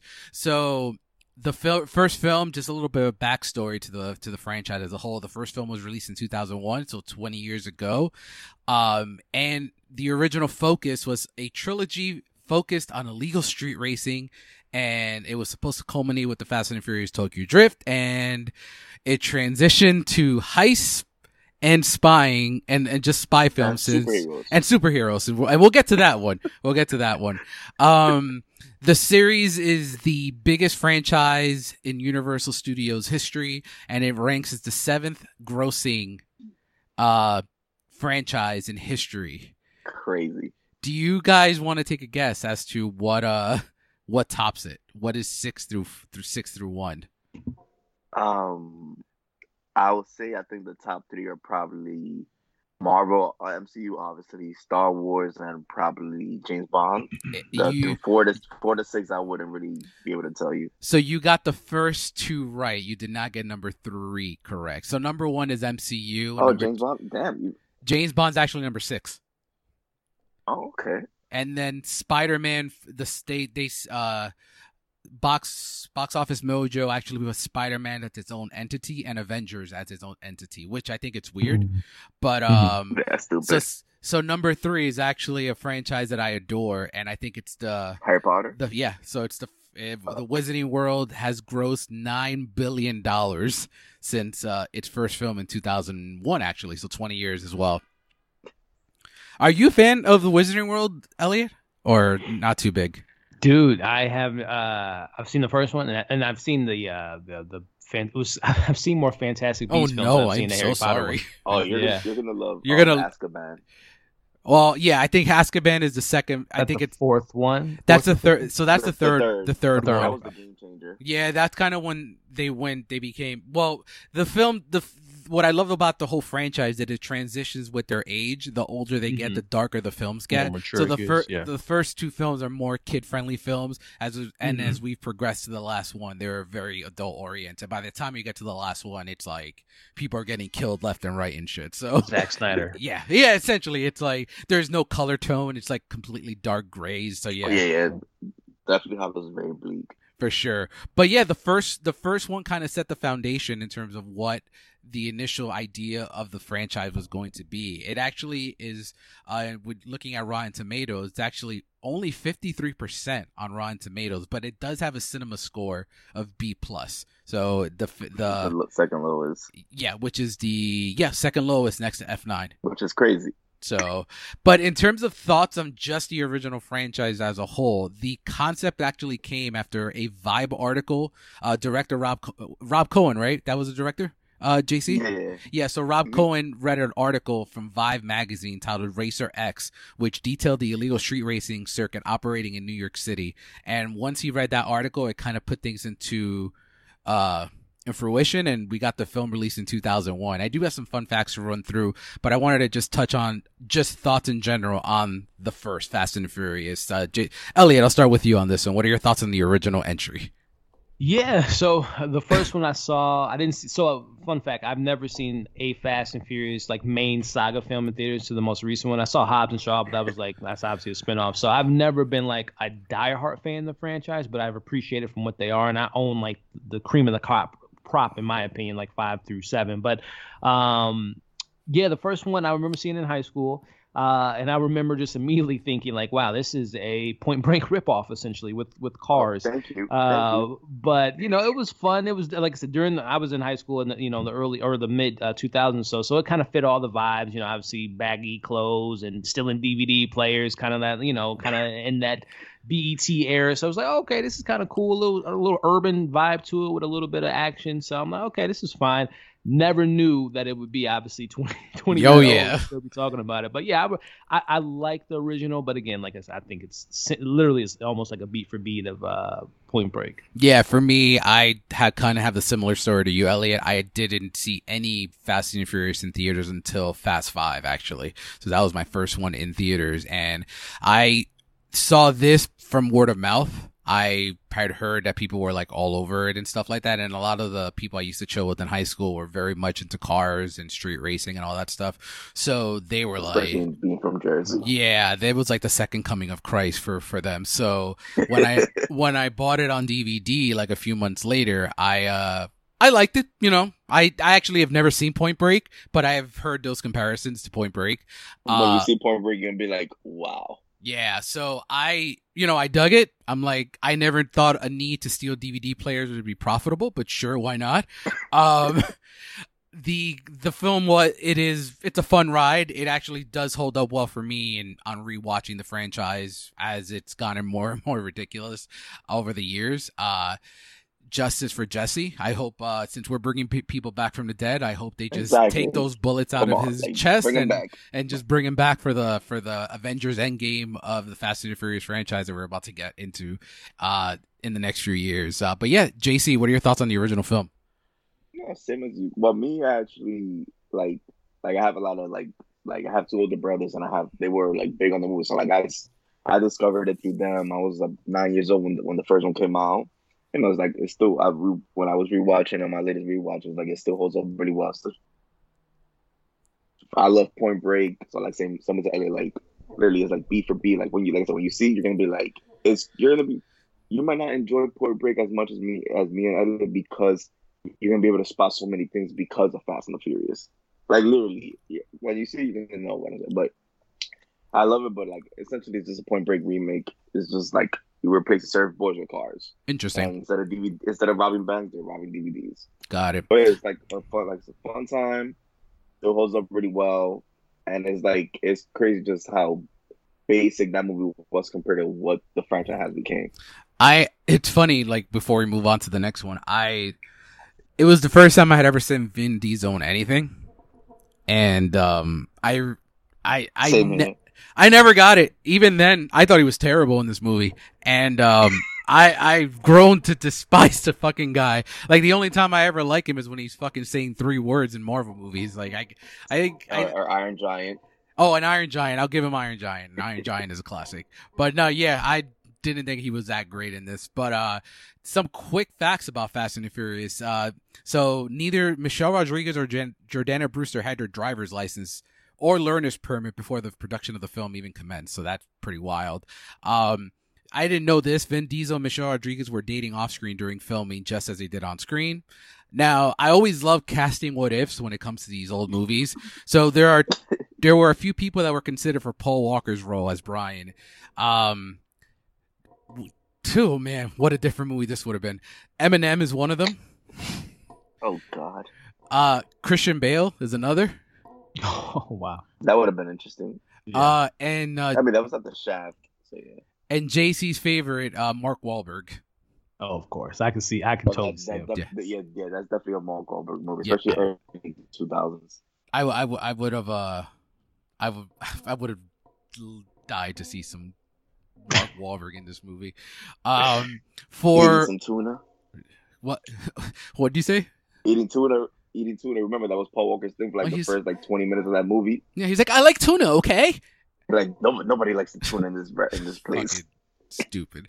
Um, for Mia, there were a few different people that were that auditioned for the role. So we had Natalie Portman, Sarah Michelle Gellar, Kirsten Dunst, and Jessica Biel audition for the role of Mia. So Jessica Biel is the one I can see the most. I think I would have really liked Jessica Biel in this. I would have loved to see what she would have done with Yeah, that she she has she has like the Jordan Jordana Brewster like early nineties look to it. for sure. Uh, and last two, uh, Paul Walker stated that the only reason he did this movie was because of Donnie Brasco. He thought the role of an undercover cop was a cool idea, and he liked to portray the type of character. Now this last one, so we know we know the cast that we got, but Rob Cohen's original casting ideas. So not like consideration, like the studio shut this down right away. His original concept for the casting choices, and JC, I don't know if you know this or Elliot. So where Mario Lopez is Dominic, Mark Paul Gosselaar is Brian, and Dustin oh, Hoffman is and, Dustin Diamond is Jesse. But studio way. ex- I read that years ago. yeah, studio exec said no, we absolutely not. And then it would have eventually, a TV movie, sure. yeah. Can, can you imagine that though? That would have been crazy. Uh, but yeah, the movie the movie was a success. It made a lot of money. It made uh 207 million, and that led us to John Singleton's Too Fast, Too Furious, Electric Boogaloo. I I have grown to really actually dig this movie. Uh I saw it when it came out on DVD, and yeah, I mean, the movie actually for me now like in full cir- full 2020 hindsight i think it opened up the cultural diversity that the franchise ultimately goes into like you're in Yeah, that- miami that's not good. you're representing you, you have latino culture in the film you have uh, i think a latino villain you have you have Tyrese coming on the fold. You still have Brian there. I think the movie you have Ludacris. You even have homie from 106 and Park. I forgot his name, the rapper. Uh, you had like who? Um, there was a battle rap. You you used to watch 106 and Park, guys, on. Oh, BET. the Chinese guy? The Chinese guy, yeah. So Mm, yeah. yeah, Yeah, I yeah, know- yeah. yeah, I know Oh, that jeez, Chinese. what's his name? I forgot his Y'all name, gonna learn Chinese? but I remember, but I remember like he was racist to that yeah, yeah. he was a beast on 106 and Park, but he, He was. was. in that. So yeah, the movie was extremely like opened up the diversity that we eventually will fall into. But ori- originally, I didn't like it, but the movie has progressively grown on me. I dig it a lot because it it does kind of blend the comedy that we get now with a little bit of the action that we you know we ultimately fall into with the franchise. Uh, Elliot, what are your thoughts on Too Fast, Too Furious? So we'll get into it when we get our rankings a little bit later, but uh, let's just say it's, it's not high on my list. Um, it's, it's one of the few that I, I don't really revisit that one because I, I don't really like that one. Uh, but like you said, man, it does it does introduce more diversity to the cast. Uh, you know, it, it, it switches it up a bit from. I mean, it still still has like a it almost. It's funny enough. The first one is a uh, uh, Point Break ripoff, but the second one's almost like a beat, almost beat for beat for the first one, essentially, just kind of switching up some things. But uh, yeah, it's, it's not my favorite of the franchise. I'll just I'll just leave it at that. JC, what do you got? And it's funny because actually being newer than, than the first one, I feel this one feels even more dated. Like you got Joe Budden being commercial, like you have um know, it's like it just feels See, more dated to me. Like I do- nothing I is more watch- nothing is more dated, JC, than Ja Rule. And 2000 and the original has that Ja Rule cameo. Right, he still has he still has the Fyre Festival stuff. Oh, which yeah. rhymes some little, little like like honestly, unless you're like a real hip hop listener, the last thing you the last time you heard Joe Budden wasn't Pump It Up, or maybe like when he was in Slaughterhouse. Um, but like it feels more dated than the original, but I do watch it like, and as it's probably one of my least favorite John Singleton movies. I feel like he was it was he didn't really fit that style of it. I mean, come on, you from Boys in the Hood, to, I mean Boys in the Hood to this. And um, but basically, like the only thing I really love about this movie, besides the that it opened more diversity into the cast, was while they were used better in later films, it it did bring it did introduce um Ludacris and Tyrese to the franchise, which I'm always grateful for because I do love their dynamics in the later films. Which um I do have a little bit of, of a fact on before we move on to Tokyo Drift. So oh, about about when what the you're gonna you're gonna say about it, how Ja- the Jabu turned down the 500k? Yeah. So So stupid. Yeah, no, there's well, yeah, there's more to that. So, but Oh, in okay, terms of go why ahead. Vin Diesel didn't join, so he was offered 25 million dollars to return. However, uh, this pretentious douchebag said that after reading the script, he want he, they didn't take a he said they didn't take a Francis Ford Coppola approach to it, like they're making the fucking Godfather here. And then um, he he he said that they uh, approached it like they were do like they did sequels in the 80s and 90s when they would drum up a new story unrelated for for the most part and slap the name on it. So that's why he didn't come back, you know, because it wasn't Godfathery enough for for uh for Vin Diesel. Um but we're all about family. Uh and then what you mentioned about uh about Ludacris. Yeah, so John Singleton originally wanted Ja Rule to return, but he uh he turned it down. Not because of the money, JC, but he said he was too big for the role. Please. Yeah. When he was too busy doing movies with Steven Seagal Half Past Dead. And then the only last fact was outside of Tyrese, there was only one other person that was considered for the role of uh of Roman. Uh and he is also a rapper. JC, you want to guess? Um, early 2000s, Oh, early 2000s. I think one of you guys will get it. 50. Yep, 50 Cent was actually considered to play the role of Roman. God. Um and Nah. then and then we move on to what we talked about before, the Halloween three of the franchise, Fast and Furious Tokyo Drift, the movie that it's it's one of the most important ones in the franchise when you look at it now. It's like the yeah the interconnection of everything falls in line with Tokyo Drift, and it was Justin Lin's first uh, Fast and the Furious film. So this is another one I and on. Chris Morgan. Yes, you're right, Chris Morgan, who wrote everything until this latest one. Um, in ter- in terms of the when I first saw it, I saw it on DVD as well. The I didn't really like it either. I felt like you know they should have just deaded it here. The uh, I I just like this dude from uh I forgot his name from uh from Friday Night Lights, and From I felt Friday Night Lights. yeah, and I felt like he should just should have just stayed in Texas playing football. Like he shouldn't have gone to Japan. Um, wasn't big on Bow Wow, but it is what it is. But Han, I mean, I I've always felt, and I don't know if you guys agree. Before I get you guys' thoughts on it, I think that this movie would have worked well. Like nothing changes in terms of the importance of the movie if Han was the central character. Like if you just take uh this dude out from Friday Night Lights and just make Han the central focus of the film, I think it does what it need what it eventually does in terms of pushing the franchise forward. I don't know if you guys agree with that, but uh JC, I'll start with you on this one. What are your thoughts on Tokyo Drift? Um, I actually like it a lot, to be honest with you. I mean, when I first saw it, I didn't. I thought I had. I didn't even remember. I was still kind of young, so I wasn't really all up in there with like all the movies, unless they were like big, like being advertised like crazy. So like, I remember when this like came out, I thought it was like a straight to DVD sequel. I didn't even know it came out in theater until because I didn't see. I guess I, I didn't see no advertising for it because I guess you know. And then I was just like, like you know, like pretty much everybody at the time. I was like, oh nope you know, like Vin Diesel's gonna come out for the sequel, so you know, whatever. But like no Paul Walker either.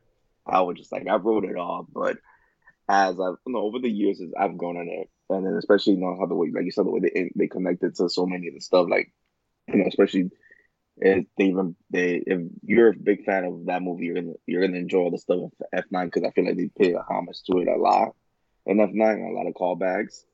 It's like I don't hate it like everybody is actually. You'll, you'll see my rank is pretty high. It's pretty high there.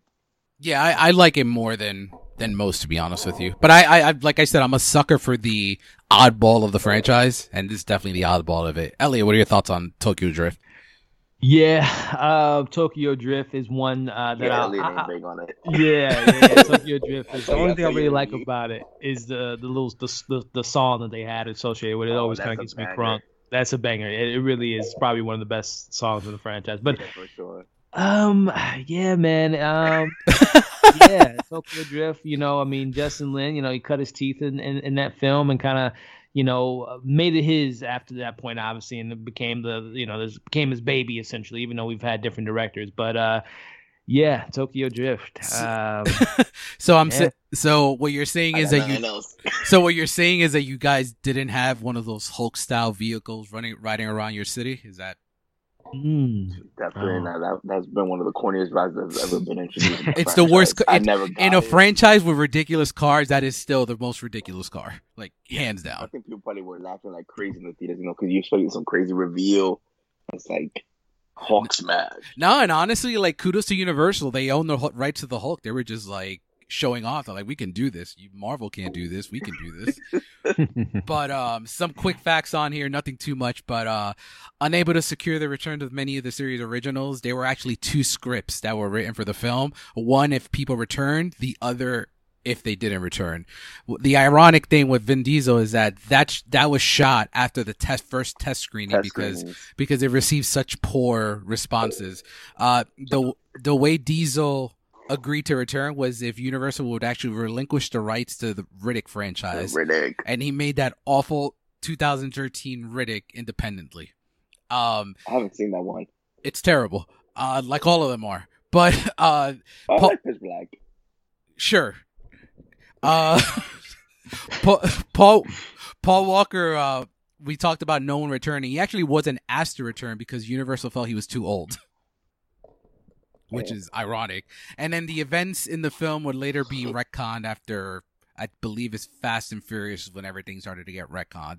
And then we move to Fast and Furious, a movie that I actually don't hold in such high regard. I think the movie Oh, man.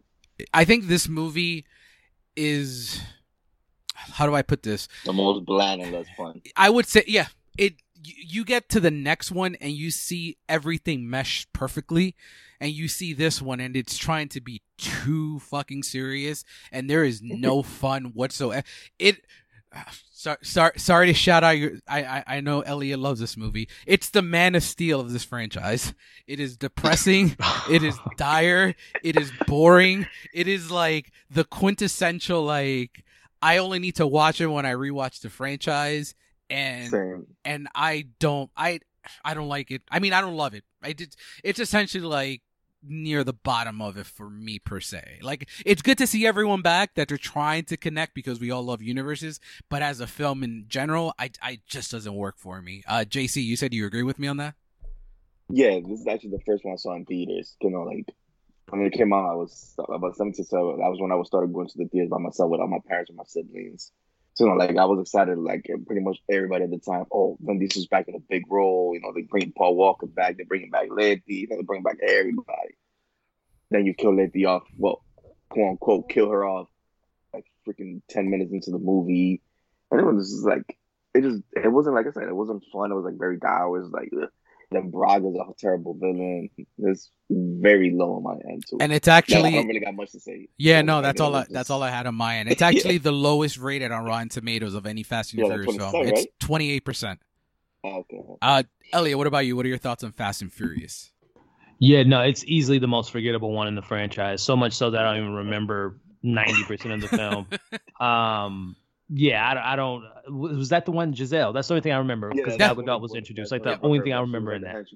Yeah, that's the only thing I remember. Uh, besides that, uh, yeah, it's it's not good at all. I don't remember any of the fantastic stunts. I don't remember any of like the big like. Yeah, it's a stinker. It's we'll get to the rankers rankings a little bit later, but yeah, it's the most uh, uh, forgettable in the franchise to me. For sure. Uh, some quick facts on this one, like you mentioned, Elliot. This is Gal Gadot's film debut, uh, which at least it gave us that, so that that's a plus. Um, Yeah. This I did not know in my research. So David Ayer actually did uncredited rewrites on Fast and the Furious, and it kind of shows why this film is garbage. So, Well, he wrote the first. uh, he wrote the first. Yeah, he co-wrote it. Oh, interesting. Uh, and then exactly. But put some respect on his name. and then the uh the other quick little tidbit which I'm glad didn't happen was Vin Diesel actually wanted to shoot this and Fast 5 back to back. So Oh no. yeah, so I'm glad that didn't happen. But then we move into where things completely change for the franchise and we move The into magnum opus. Yep, we move into Fast 5. Uh it's the at the time it was the highest grossing of the franchise at 626 million dollars. Um I absolutely love this movie and I love this movie for many reasons, but I um the Mr. Dwayne the Rock Johnson is the reason I love this movie so much. Um, Viagra. Not nothing like I I we kind of just touched on Fa- on Fast and Furious. It kind of just put the franchise on a level where like what can bring life to it, and you bring the most charismatic actor in Hollywood for action films to the to the fold, and you get one of the one if not the best entry in the franchise. And nothing nothing makes me happier than seeing The Rock and Vin Diesel standing next to each other, so he could show Vin Diesel how it looks to be brolic um because that fight the rock absolutely fucking owns him and it's quite quite hilarious to me. But um no yeah all jokes aside like fast fast five really does hit everything. It touches on the comedy it touches on the fun it touches on the action it does everything it needs to be and it transitions the franchise into uh where we end up with fast nine. Uh elliot thoughts on fast five? I think it would be highly on, higher on this one. Yeah, no, this is uh this almost is This will just like more enthusiasm. Yeah, yeah. This is almost just like I don't even know if, how this is in the franchise it's almost it's like a, oh, it's like it's so good of a it's like a great action movie number Mhm. one, uh, and just a great general film. But yeah, it- it's funny that The Rock came in after this. I think if I'm not mistaken, uh, this was after or before he actually shot the movie Faster. So I don't know if that has anything to do with him being in this role. But no, this was this was a shot of adrenaline. This is one of those Hollywood stories where it's just like, as we said, it should have finished at three, but they needed a shot of adrenaline, and they got the most electrifying man in Hollywood, which is Yeah. The Rock, the people's champ, to come in to revise his franchise, to bring a new flavor to it. It still has one of the best like action sequences of the franchise to me, close to the, towards the end. It has energy, it has great pacing. It's like I said, incredible action. The, the Rock definitely uh, laid the smackdown on uh, Dominic Toretto. All that can't- yes. Uh, yeah, all that candy has. Yeah, he got that jabroni what he deserved. But um, yeah, Fast Five is, is where it's at, man. It's it's the cream of the crop. It's the best of the best, uh, and it is. Um, I don't know if they'll ever reach those heights of Nah. uh, the franchise. Never. Um, safe to say we are fans of The Rock. JC. Of course, we all go about wrestling. um, no, but yeah, this was actually my first IMAX movie, so it holds a very special place in my heart. Besides just the fact that I love the movie, it's actually the only one of the franchise that I could watch. Well, besides the first, that I could put on at any given time. Like you know, I don't have to think of be rewatching it for the next for the latest installment. Like I could just be in the mood like, oh, I'm gonna watch Fast Five today. That's besides the first, the only one I could do with the franchise. Like at as a great action movie. Period. It like quality wise is like is above the all of them in- by a lot. And like like they call the Rock franchise Viagra, you know, because they brought him in for GI Joe and all this other stuff. Like he rejuvenated that franchise in ways that none of us expected. And, and I don't know if you have it in your notes, Dave, but it's funny that, that this role was actually. Yep. Don't don't. Yeah, you spoiled it. I was sorry. saving that. Sorry, sorry, sorry, sorry, sorry. But yeah, like it just like, like to me, he's my favorite character in the franchise ever. Like, like going forward, I feel he was more. Granted, for like the diehards, Vin Diesel's the most important character, but showing the different quality of like with F nine compared to like what had been since this this exchange, it shows how important the Rock is to the franchise. Yeah, and I do want to get into it after we before we do our rankings. Like, what do you think is the most ridiculous moment in the entire franchise? Oh, and uh, no. I think The Rock has two of those. um, but yeah, going you kind of had some of the facts that I had in terms of like I didn't have that much on here, but uh, Tommy Lee Jones was originally uh envisioned for the role of Hobbs, which would not have worked at all. And then um, it was actually Universal's idea to completely depart from street racing and uh, to bring fresh life to the to the franchise. So and then uh, and yeah, and then Dwayne went in a complete uh, workout regimen to bulk up his body uh, for the film. So that's when he got on the heavy juice. It's interesting. Th- So Yeah, those because- something you mentioned with Universal, man. We always talk about studio meddling, but two things you mentioned: the the whole of the first one of like not casting some of those ridiculous cast members, and then also the not have, I guess, the street racing and kind of adding some action. So it shows you sometimes studios can make good decisions. Yeah, no, I agree. Yeah, I think we like if it would have been. Oh, sorry. Go ahead, Dave. No, and I'm just saying, like it's true what Elliot said. We everyone likes to like pick on like Warner Brothers because they seem to be the ones in the focal point of studio. Yeah, and then it But yeah. like, yeah, studio. No. I mean, look at Disney, Disney, and and Universal seem to be doing it right. Um, but yeah, Fast Five. I think we're going to be high up in our rankings. Uh, and then to finish up, we're we're almost here at the end. Fast and Furious Six. I I like Fast and Furious Six. Um, but I think it's kind of forgettable, like in terms of no. really. I don't know. It's still up there for me because I, do enjoy I it. Luke Evans. Oh, you like Luke Evans? I hate. I think he's terrible. I think he's awful. He's one of my favorite villains in the J- franchise. well, what we get with Jason Statham in the next one, yeah, I, I cannot, I do not like Luke Evans in this one. Uh, I actually my favorite part of this one is just the relationship with Han and, and Giselle. I think the building of that really, Yeah. really hits well. Uh, outside of that, The Rock, of course, which we talked about for. I'm just gonna highlight The Rock in the next like three movies or four movies. So, but the uh, ending the- thing. yeah, so but yeah, Fast and Furious Six is solid for me, but I don't think it has as many memorable memorable moments as we get like for Furious Seven and then um Fast Five. But uh what do you think, JC? Oh, it's very high in my thing. I love uh, Luke Evans. I mean, granted, I do feel that that um Jason Statham is the best villain the franchise ever had. Well, I mean, if you can't consider The Rock a villain in Part Five, then that's The Rock easily. But um, you know, I have a good time with it. I like that they actually brought back Michelle Rodriguez better than freaking Fast and Furious did. I didn't like the whole amnesia angle. I never did. It's stupid, even on rewatch. Um, like I said, like you, I do like the whole relationship with Han and um Giselle. Um, so, I mean, it sucks and it doesn't suck that she got killed off. It sucks that Woman because I love that whole chemistry between them. But it's not. It doesn't suck because then we got her as Wonder Woman. I see. I I'm glad you. I was waiting for someone to bring up the Giselle stuff. The only thing that I hate about that I actually do hate about F- Furious Six is that yo Giselle dies and no one gives a fuck. And nobody acts. nobody acts except for Mia. like like Han is just like depressed and like yo your girl died that we have known for like at this point like three four years. No, we're not we're not gonna mourn her. You know we'll move on. We're gonna play some play some Don Omar or Tego Calderon and we, you know we move forward. what what about you, Elliot? What are your thoughts on Furious Six or Fast and Furious Six? Yeah, no, I'm actually uh, when we get to it uh, a little bit later, I'm actually pretty high on this film, man. It's uh, memorable. I mean, the, the, how can you forget the shot of Dom catching you know Letty on a on a car? Oh my not God. dying.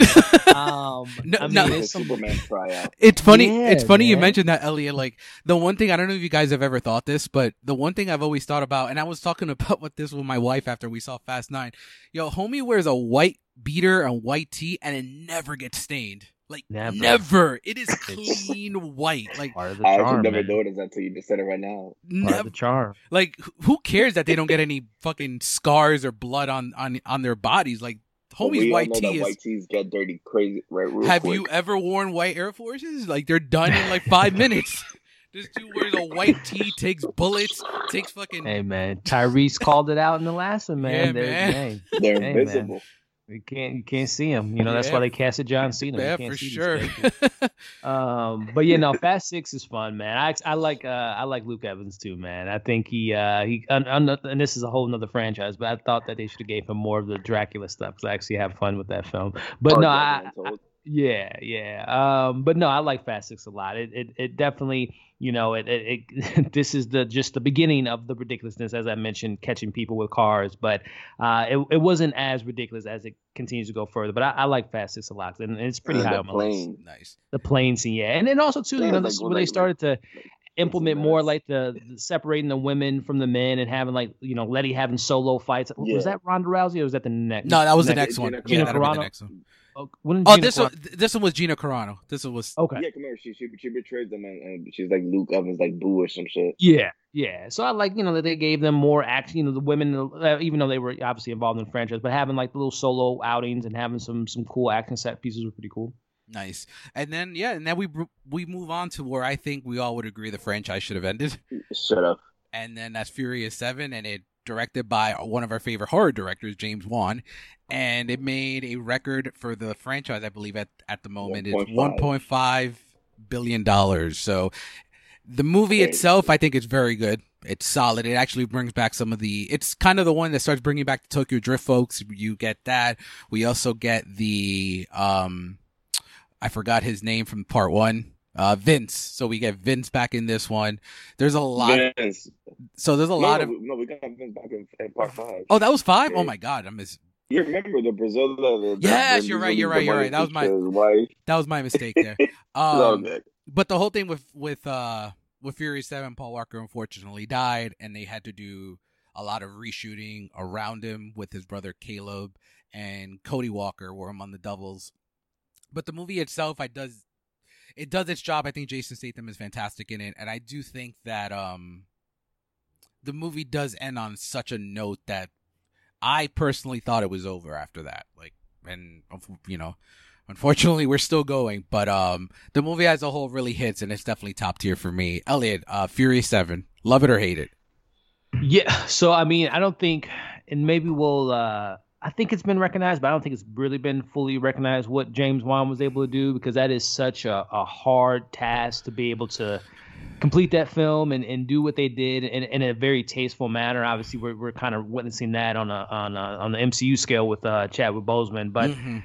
to be able to complete that film and, and to know what Paul Walker and Brian meant to that franchise, to to to do him, you know, that that's literally I can say that's the only time I've emotionally like got connected to the film in the sense of like emotionally crying, like seeing that that scene is so perfectly placed and so well done, uh, and and also just taken away from you know the, obviously that emotional uh, payoff. But the film's pretty decent too, as far as like you know James Wan, obviously as you mentioned, great horror director and he always what I thought made this so perfect of a uh, transition from horror is his horrors have like they're they're set like the way he sets up his his horror scenes are almost like action set pieces. Like he's he sets aside his act his his horror to give you the, the tension and the suspense and all the stuff you look for in horror. And he always kind of prepped himself to make a big action film like this, and obviously with Aquaman. So I think he's always been poised to be a, a director to the helm a, a movie like this. And I thought he did a great job, even though there are some really ridiculous stuff, you know, car hopping from building to building. Uh, and, and you know, shout out to them, man. You know, they always have the eye candy, and and you know, Gal Gadot, one of the most beautiful women in the world. But hey, man, Natalie, uh, my girl from uh, Missandei from Game of Thrones is one of the most beautiful women in the yes. world. So they replaced her with a pretty good follow up, I will say. And I think Ramsey's a pretty good addition to the franchise too. So yeah, man, this is uh this is pretty high on my list because I, I I can't stress enough what they were able to do to finish that film with such a heartbreaking moment uh, of one of their most important characters leaving. And I still think, as we'll talk about later, Brian's uh, being missed from this. Like I think he's heavily missed in this franchise. Uh, but yeah, I, I, like Fast Seven a lot, man. Yeah, I agree. I um. Oh, and I gotta forget Jason Statham. I mean, he's yeah, he's so good. Franchise. Yeah. So good. Um, what's the line? Uh, I can't remember by uh, quote, but like the streets always win or something like that when he when they're fighting in the parking lot. Oh yeah, streets when always he, win. When he steps on when he, when he steps on the floor and it breaks. Stupid. They're beating each so other with wrenches, and either one of them are dead. Yeah. But it's crazy. Um, the, the, crazy thing about the streets is that the streets always win. And he steps on it and they just go down. Yep, my man cracks the ground. oh man, I I and we I, get something even more ridiculous than F nine. Yo, I was texting JC during the movie, and I'm like, "Yo, did Vin Diesel just literally knock down, pull down concrete with his bare hands? Like, did he really just do that?" Fucking ridiculous. Iron Giant, man, Groot. um, some o- only like a few facts here. Um, did you guys know that Denzel Washington actually turned down a role for this film? Missing nobody. No surprise. Yeah. So and then he did the little things. But uh, yeah, this this would have that this would have been a nice little uh payday for him. Uh, and cool. Yeah, it would have. And then um, there was originally an idea to after the death of Paul Walker to replace him, and some of the guys that were considered were Jason Lee, Justin Long, Bill Hader, Patton Oswalt, Jack Black, Will Forte, Jim Parsons, and Neil Patrick Patrick Harris. But uh, James Wan decided, you know, he denies that these existed, but uh, wouldn't shock me if that was something that actually was brought up for for at least oh, a split second. Those guys like so different from Paul Walker. Yeah, no, I agree. And then to get to finish up, we get Fate of the Furious, which I do not like at all. Uh, after oh, I know. after rewatching after rewatching uh this past week for the in preparation for the podcast, I don't like this movie at all. I think it's I think I like F nine a lot more than this. It's just, just there's just so much unnecessary stuff, and you can already tell here the beef between The Rock and uh, Vin Diesel because The Rock is barely in it. The Rock is pretty much on the sideline for a lot of it. So I yeah this this one does not work for me at all. I didn't love it at all. This is when I was like, oh man, here we go, cash grab after cash grab. But uh, Elliot, I'll kick it off with you on this one. Fate of the Furious, love it, hate it, or indifferent on this one. Yeah, this one to me was this Gary F. Uh, F. Gary uh, Gray, yeah, yeah. Gray, yeah. This just seemed like higher. Like they just seemed like they just hired him. He, like none of his sensibilities as a director was in this film at all to me. Um, and the best part of the film to me is is which we'll talk about uh, maybe spinoffs, but Hob, the, obviously the Hobbs and Shaw yep. chemistry yeah. to me was like the best part of the entire film. Um, but like you mentioned, yeah, it's very obvious. Number one, Vin Diesel and The Rock never share a scene together. Yep. Uh, which speaks to their beef and the well, the, the comment Vin Diesel said the other day about The Rock was like, this man is literally on another planet. Dude, I uh, think like I'm glad you brought that up, Elliot. I just do. You, do you think he's like literally on like cocaine all day for the shit that so. comes out of his mouth? I think so. I've seen like I, I, I don't follow him, but I've seen like some of his Instagram. Like he's he's a weird dude. Like he's really weird. He's a, he seems like a don't get me wrong. He seems like a good guy. He, you know, obviously does a lot of good stuff and charity stuff. But he just seems like like off. Yeah, he seems pretty off. like I think he thinks he's a better actor than he really is. Mm-hmm. Yeah, for sure. Especially for sure. like thinking that he oh that he's teaching yeah. The Rock how to act. got the charisma that The Rock does. Dude, yeah. The Rock has more charisma than Vin Diesel has in his fucking pinky and, toe. And one finger. and one elbow. Seriously. It's crazy, man. But no, fast, yeah. But the yeah. Fate of Furious, yeah, it's pretty ridiculous. And then the whole um, Dom being the bad guy, and obviously the reason why, and, and we can't forget about Charlize Theron and the appropriation of hairstyle. I mean, like the, the dreads on Cipher is just like, come on. Guys, So what, are what what what are you thinking of? Uh, so if you had to pick the hairstyle, what are we doing? The bowl, the bowl cut, or the dreads? Oh, I'll What- do what- bowl all day. I'll take the bowl cut all day over those ridiculous Jamaican dreads. And, oh, that was just crazy. the and, only the only thing I'll give her I'll give her credit for is that at least she does the most villainous thing out of any villain is that she actually Very kills true. the baby Very moms. true. So I'll give I'll give Mhm. her that. Uh, what Yeah. about you, JC? What do you got on this one? Um, this actually went lower for me on rewatch. I remember when I watched it in theaters, I wasn't over the moon over the way I was through like five, six, and seven, but I I liked it a bit more than you. But like on rewatch, it went down a few spaces for me. I was just like, it really just felt unnecessary to me. It is like as much as I do like Hobbs and Shaw, I was just like, it really should have just ended with seven. It had the perfect ending, had the perfect reason to end. So yeah, this actually feels like the most unnecessary one to me. Yeah, I agree. And then That's the why I o- don't really got much else to say. Yeah, no, You guys pretty much same here. And then the only highlight that I wanted to add about this film is that it's the first being a, being Cuban. It's the first major Hollywood blockbuster shot in Cuba since the 1950s. So that was cool. I'll, Oh, yeah, I- that, that, that scene was, uh, was cool. yeah. No, you like the scene? I thought it was stupid, but at least they shot in Cuba, so good good for them. Um, Cuba's a beautiful island. Oh no, gorgeous. Uh, been there a few times. Uh, and then we get to Hobbs and Shaw, which I absolutely love. I think Hobbs and Shaw is it's up there for me to be completely honest with you. fuck. It is extremely entertaining. It knows what it is. It doesn't, and it knows what it is and not a ridiculous way, as we're going to get into it. F9. It's not a parody of itself. It just knows what it is, and it's having a fucking great time with it. The Rock and Jason Statham together are fantastic. They have just incredible chemistry together. I need a sequel. And honestly, I don't know if you guys will agree. Dude, Vanessa Kirby is fantastic in this. I think she's completely 100%. badass. Yeah. She is so Mhm. badass in this. And Idris Elba, I mean, I, I just love everything he does. Idris Elba can't ever do wrong for Black me. Superman. Black Superman, baby.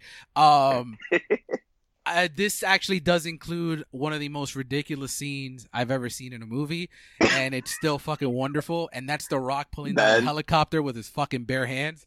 Like, come on, Oh my god! it's wonderful. It's glorious. Um, And then when he's like "Oh, the cliff, I'm like, yo, I'm like, in real life, that that freaking that truck would have fell down the cliff. yeah, no, it's true. The only thing I uh seeing, I'm a big wrestling fan. I don't know if, if you knew this, Elliot. So I'm, Roman. I'm super huge on on wrestling, and seeing what Roman Reigns is today, I wish it would have given him more dialogue in the movie because he barely talks. But um, but overall, yeah, I I am a huge fan of Hobbs and Shaw. Elliot, what about you? Yeah, man. Like I mentioned earlier, this was my first uh, fast anything to see in theaters for the first time, and it was worth it because it was, as you mentioned, it knows exactly what it is. Um, it it it has the the buddy cop back and forth banter between Hobbs and Shaw, which is perfect. Throwback to the 90s and 80s. Uh, it has, like you mentioned, Vanessa Kirby, a super badass spy chick. Has Helen Mirren in the family drama with that you know, and, and as you guys have mentioned, Idris Elba can do no wrong. I mean, the Black Superman, as uh, what was his name, uh, Braxton or something of that nature. Right, Braxton. Yeah. Right, yeah, the cyber, you know, the cyber robot villain. And I'm still, I still say this today. I believe that the villain behind, and I think this is going to tie into maybe 10 or 11, Keanu Reeves. They will cast Keanu Reeves as the villain because it just Yep. makes so I hope much sense. David Lynch, I the, hope being the so. director of the last one, uh, and all this, uh, it's a lot of energy going to that, him being the main villain. Because who else? I mean, who do you, I mean, it's the biggest, you know, kind That of would- John Wick. That, that would be yeah, exactly. And that's ac- and that's actually something that I'm glad you mentioned that, Elliot, because that's something The Rock commented on that he actually um that Keanu was already in talks to play the director of the terrorist organization, but what ended up happening was they because they couldn't get him. I don't know if it was shooting a John Wick or he was shooting in The Matrix. Mhm. They that's why they Or- made it just Rogen. that's why they made it just a voice because they want to bring him in. So I think you cut you nailed it. I think he is the big bad of of the eventual tenth one. And, I he's think- going to be the brother of uh, Cipher, and that's how it's going to all connect. Yep, I I, I Or agree. the wife or Family. something, or the husband. No, that's that's true. I think it's gonna be a brother. We're all family somehow. Mhm. Uh, I hope not. But no, that leads us to the discussion on F ten and I mean F nine and um. Oh man, so I guess we can start on. did you did you like it at all, or is it just too ridiculous for you, Elliot? I'll kick it off with you on that. Yeah, I mean, yes. So I, I my my score is pretty low on the film. Uh, I, I think I gave it like a two and a half or two point eight, just for the. I gave it like an extra point just for uh, just the ridiculousness of it of it all, just like the fact that they actually thought that this was something to put in a film. But I mean, if you're not on board by that first opening act, which is ridiculous, I mean seriously ridiculous. I mean they're they're they're driving over mimes. They literally have a there's literally a scene when someone dies. And, and they didn't die. I don't even know how to really explain it. Oh, we oh, can. Oh, we can. Oh, go ahead. I, I'll say it because I texted. I texted JC when I was watching it. Oh my! God. That goodness. fucking tank falls, and I see, and I'm like, and my, my wife is like, did they just kill Tyrese off? And homie just walks out from the back. I'm like, no, no, no, no, no, no, no. It made no, no he, sense. That fell on him. No, That no, fell on him. No. It, it, it is. Yeah, I, I'm with you. I'm with you, Elliot. If you're not, that's when my yeah. That's when I was just like, okay, this is the film. This is it. This is it. It can't get any crazier than this, and it obviously did. But yeah, that that opening sequence was crazy. as far as like taking away, I actually enjoyed the third act. I thought it was pretty. It was like a fun third act, and obviously them using the magnetics and all that stuff was was interesting. The biggest thing that kind of I, I hated about the film, talk about villains. Listen, I like John Cena. He seems to be a pretty uh, decent human being. He's funny in blockers. He was okay in Trainwreck. Uh, I don't know what to expect from him as Peacemaker, but he is easily the, one of the worst villains to me in this entire franchise. And I don't know, was it purpose purposefully for him to not have chemistry with anyone because he was the black sheep and he was the forgotten brother, but he had no chemistry with nobody. Dom, Mia, his crew, his friend who was, I guess, who who was his dad. I guess this might play into the next one. Like they kept bringing up that he had a father that was like, like maybe maybe get that, out of his shadow. Maybe that's Keanu Reeves. Maybe that's Keanu Reeves, potentially, even though he was like British or um, his adopted son or something. I don't know. That they wouldn't surprise me because Dom and you know obviously John Cena look nothing alike. Nothing. Um, the flashbacks, I didn't expect so many flashbacks. Even though I'm not gonna lie, I actually kind of enjoyed those aspects. I thought those actors had more chemistry than actually uh, Vin Diesel and, and John Mhm. Cena. I agree. Um, I don't know, man. It's they go to space, guys. They they go to space. And Uh, not and not When and they're gonna and, be able to go. and it's crazy because I expected we all kind of expected them to go to space with the trailer and Yeah. all that shit. Yeah. I didn't expect them to be in You space for about it- you didn't 25 minutes. Like home like Yeah. like yo, you had these two fucking literally driving in space like with a steering Like a wheel. Like A like what is going on? yeah.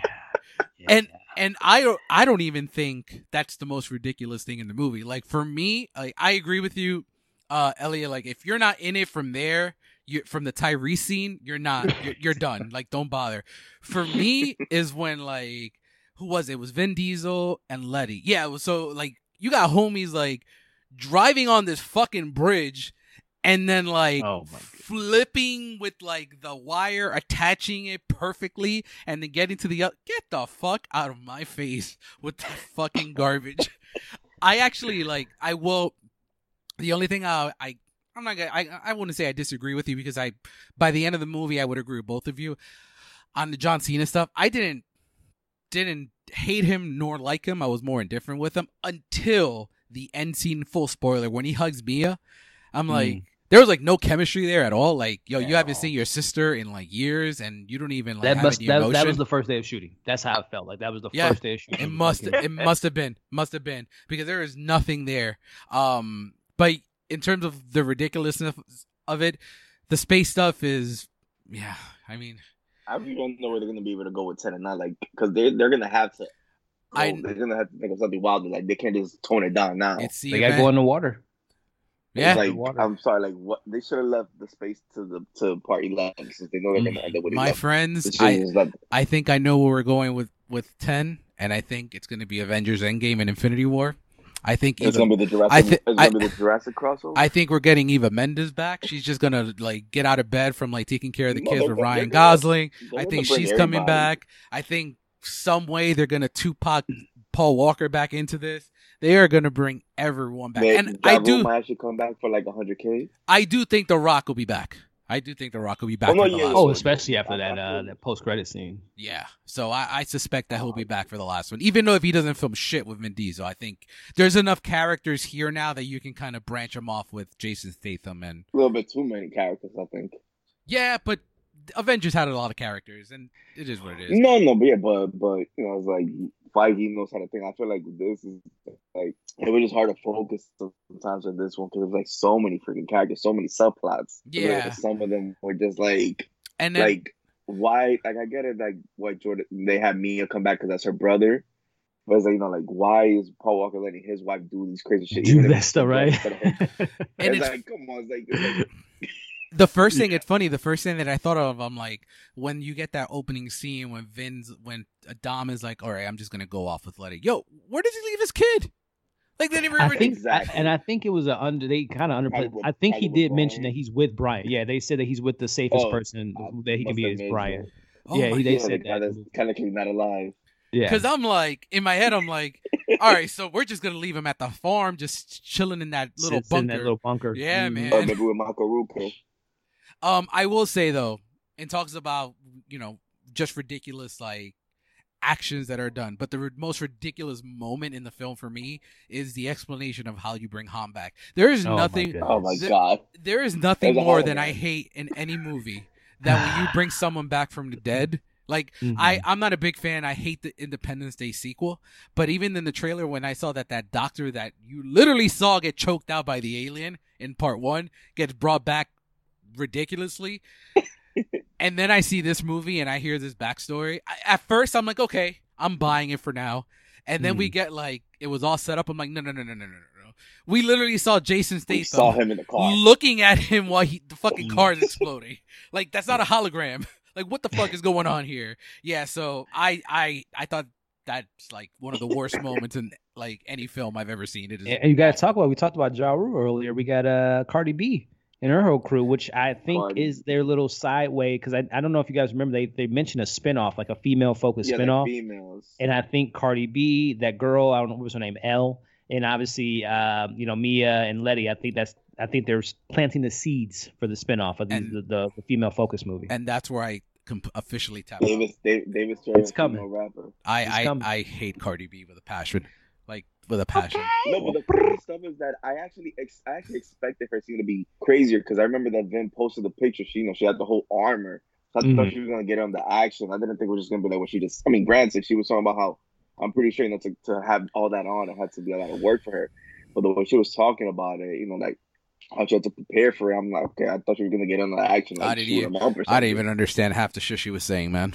Me To be completely honest Well, it with was you. like I was, I was like Dominican slash like que lo que and stuff like that. I was just, I laughed. I was just like, of course you did. whatever. Of course you did. She was playing herself. Um, Hustlers. in terms of the future, I mean, do you think that this is? Do you think they'll renege on the part eleven and just finish up with part ten? no.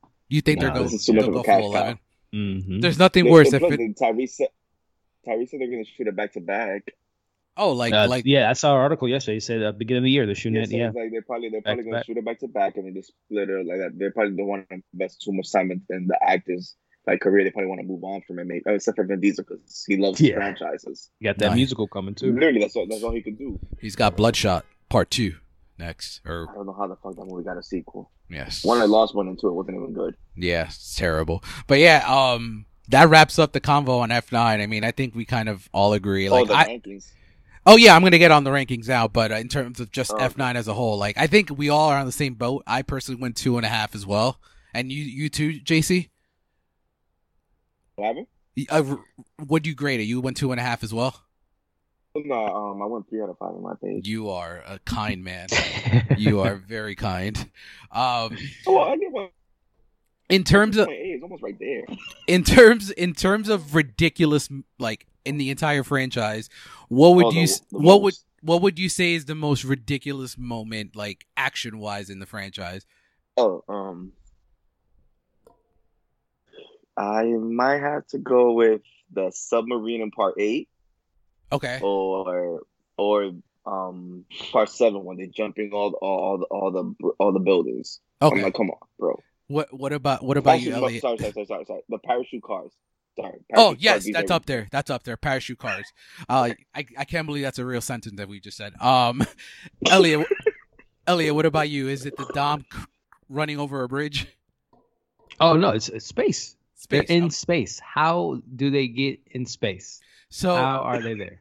I I they w- explain that? 'Cause I kind of And and keep in mind too, they did that. They built that car in the movie. This And was they- like a, a day. They built that car for it to be space proof because they the car blew up. We saw in the movie. The car literally blew up in the same movie, and they were able to. It seemed like this was something that would take. Obviously, we know they're Years. billion dollar. Yeah, they're billion dollar investments when you go to space, but yet they were able to do it in the same movie. So that is completely off the rails for me. I just think that's just what happens when you're a tight knit family. You know, you just Yeah. bypass the laws of physics and stuff. But no, I'm that's my number one. My no, and it's my number one because they're just in space for a good 25 minutes. It's not like they're in and out; they just like float in there. Um, Yeah. And you and you're telling me you, you have access to Mr. Nobody. You couldn't just have someone like shoot a missile to space. You Yeah. have to like, and shoot the satellite or take down the satellite some other way. You have to go to space and drive into a satellite. And then the other two that I And wanted to mention. Um, the other thing, the other two ridiculous moments I wanted to mention in the franchise were uh, The Rock busting out of his cast just by flexing. Um, sure, why not? I, Daddy's got to go to work. he- he Daddy's asked gotta go to work. Yeah. that. He asked for that. and then um, the other one is also The Rock literally catching a missile with his bare hand, or was it was it he guided a missile with his bare hand? hmm Yeah, that that. And we can't What- forget in Hobbs and Shaw that he I'm, I'm jumped- drawing a blank.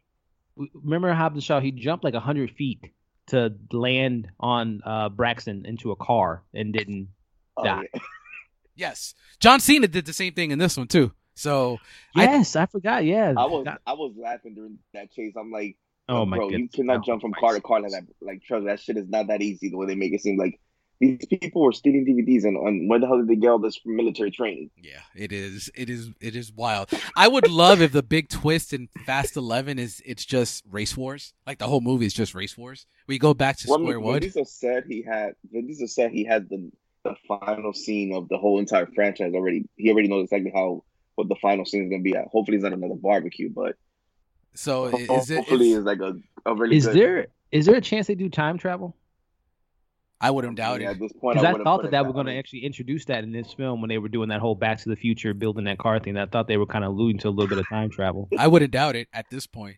I do And see. they- I if do they- see the crossover though. I do see the Jurassic Park crossover No, happening. but if they do time travel, I'm going four out of five just because of that. Because they actually that had dare to go that that way. Sure. Why hey, not? explain why you bring Gal Gadot back, even though she's alive. You know, she's going to be with Mr. Nobody. Hell Honestly, yeah. I wouldn't be I wouldn't be surprised if if, if she comes back. Honestly, because we never saw a body. She's the Mhm. one that you can believe even more because they just like killed her off and then never really Yeah. addressed it again. So, but I actually Right. don't think she's gonna coming come back. with an amputated leg. I will say I don't Yeah. think she's coming back because if they're shooting at the beginning of the year, she is pregnant right now. So Oh, that's true. yeah, so well, but we'll Well, see they what. could they could bring her back for eleven. But if they're it's shoot, probably they're be a long shoot. yeah, could be. Um, Yeah. but yeah, let's finish this off with our rankings. Uh, it's ten films. I I'm gonna run through mine real quick and then we'll get to to you guys here. Um, coming in at the last place, I have Fast and Furious. We kind of talked about. it. It's kind of the most bland, forgetful one of the franchise. Uh, Mhm. I don't enjoy watching it, only watching it on rewatch. Next up is The Fate of the Furious. I do not like this movie. It's pretty much a, a wash. They really didn't know what to do here. Um, oh, oh, something about F9 I forgot to touch on, guys. What do you think of, I actually think Charlize was pretty badass in her like five minutes of film, except I wasn't, I wasn't loving her, di- her digging star, her digging on Star Wars. Oh, yeah, Oh, the I was Yoda. surprised Yeah. at how much Star Wars freaking thing we, we got. Yeah, seriously. Uh, but yeah, going back to the like, okay. rankings. Uh, next up at number eight, I have Too Fast, Too Furious. I do, like I mentioned, I do like it more than I used to. Uh, after that, I have Tokyo Drift. Uh, after that, I do, Oh, yeah. After that, I do have F nine. They're, they're like from F nine down. They're just like whatever. Like they're I'm more indifferent. and I don't really love any of these. Uh, after that, I have Fast and the Furious six at my number five, and then rounding on my top uh my top four, I have Fast and uh, Hobbs and Shaw my number four, The Fast and Furious as my number three, Furious seven as my number two, and then Fast five as my number one. Uh, JC, what do you got? Uh, number ten is Fast and Furious. Um, number nine is Too Fast, Too Furious. Number eight is The Fate of the Furious. Oh, we're right Um, there. Yeah, we've had the same bottom three, just different orders. Um, number seven is F nine. Number six is Tokyo Drift. Um, number five is Hobbs and Shaw. Number four is um Fast and Furious six. Three is the Fast and the Furious, and two is Furious seven, and number one Fast Five. Nice. What about you, Elliot? What do you got? Uh, I got uh, Fast and Furious coming in at number 10, Two Fast, Too Furious, number 9, uh, Tokyo Drift, number 8, uh, F9, number uh, 7. Uh, I have The Fate of the Ser- Furious, number 6, uh, or number 7, sorry. Then uh, The Fast and the Furious. And then my top four is uh, Hobbs and Shaw, Fast 7, Fast 6, Oh, and wow. Fast 5. Nice. So you definitely hold that trilogy in high regard. Mhm. Yeah, five, six, seven is like the cream of the crop for me. I'm glad. I've, I am glad though that we all have Hobbs and Shaw really high up there. So I thought I would be the only one. So I'm definitely No, glad. I that- have that we, we all have the so same much fun. number ten or the same number one. oh yeah, good. Yeah, that is true We all agree what the worst is. We all agree what the Yeah. best is. for sure. Alrighty, so that wraps up everything for this week. Uh, I think we dived in. We got we're a tight knit family now, and uh, that. We're gonna we're gonna go to St. Louis, chill with Elliot, Oh yeah, yeah, yeah. I'm, beef and burgers. I'm bringing the Corona. Uh, Elliot got the burgers, and then Yes, JC, will, sir. J, JC will bring the buns. Um, so next month, I think JC is going to be very happy with what we're covering. Um, so July, in July, finally, the 30th anniversary of one, one if not the greatest action film of all time. We're going to look at the greatest. Aliens has something to say, man. Aliens has something to say. Yeah. Um, we're gonna look at the gr- one of the greatest action films of all time, Terminator 2: Judgment Day. Uh, I can't wait to talk that movie with you guys. Until then, Elliot, where can they follow you? Yeah, man. As always, it's a pleasure, guys. Uh, I can't wait for next month. Uh, but yeah, guys, you can find me on YouTube at Movie Files, talking uh, latest movies, TV shows, and and sometimes having some live discussions about those shows and movies. Uh, Instagram at Movie Files, and then on Twitter at Movie Files Live. Awesome. And JC. Um, you can find me um Merc of the movies, my Merc with the movies on on Ins- and on Instagram. And, you know, just pretty much everything same as Elliot. Um, all types of movie news, um, indies, uh, foreign films, all everything you can find on my page. Awesome. And as always, you can follow me at Real Talking. Until then, see you at the movies, kids.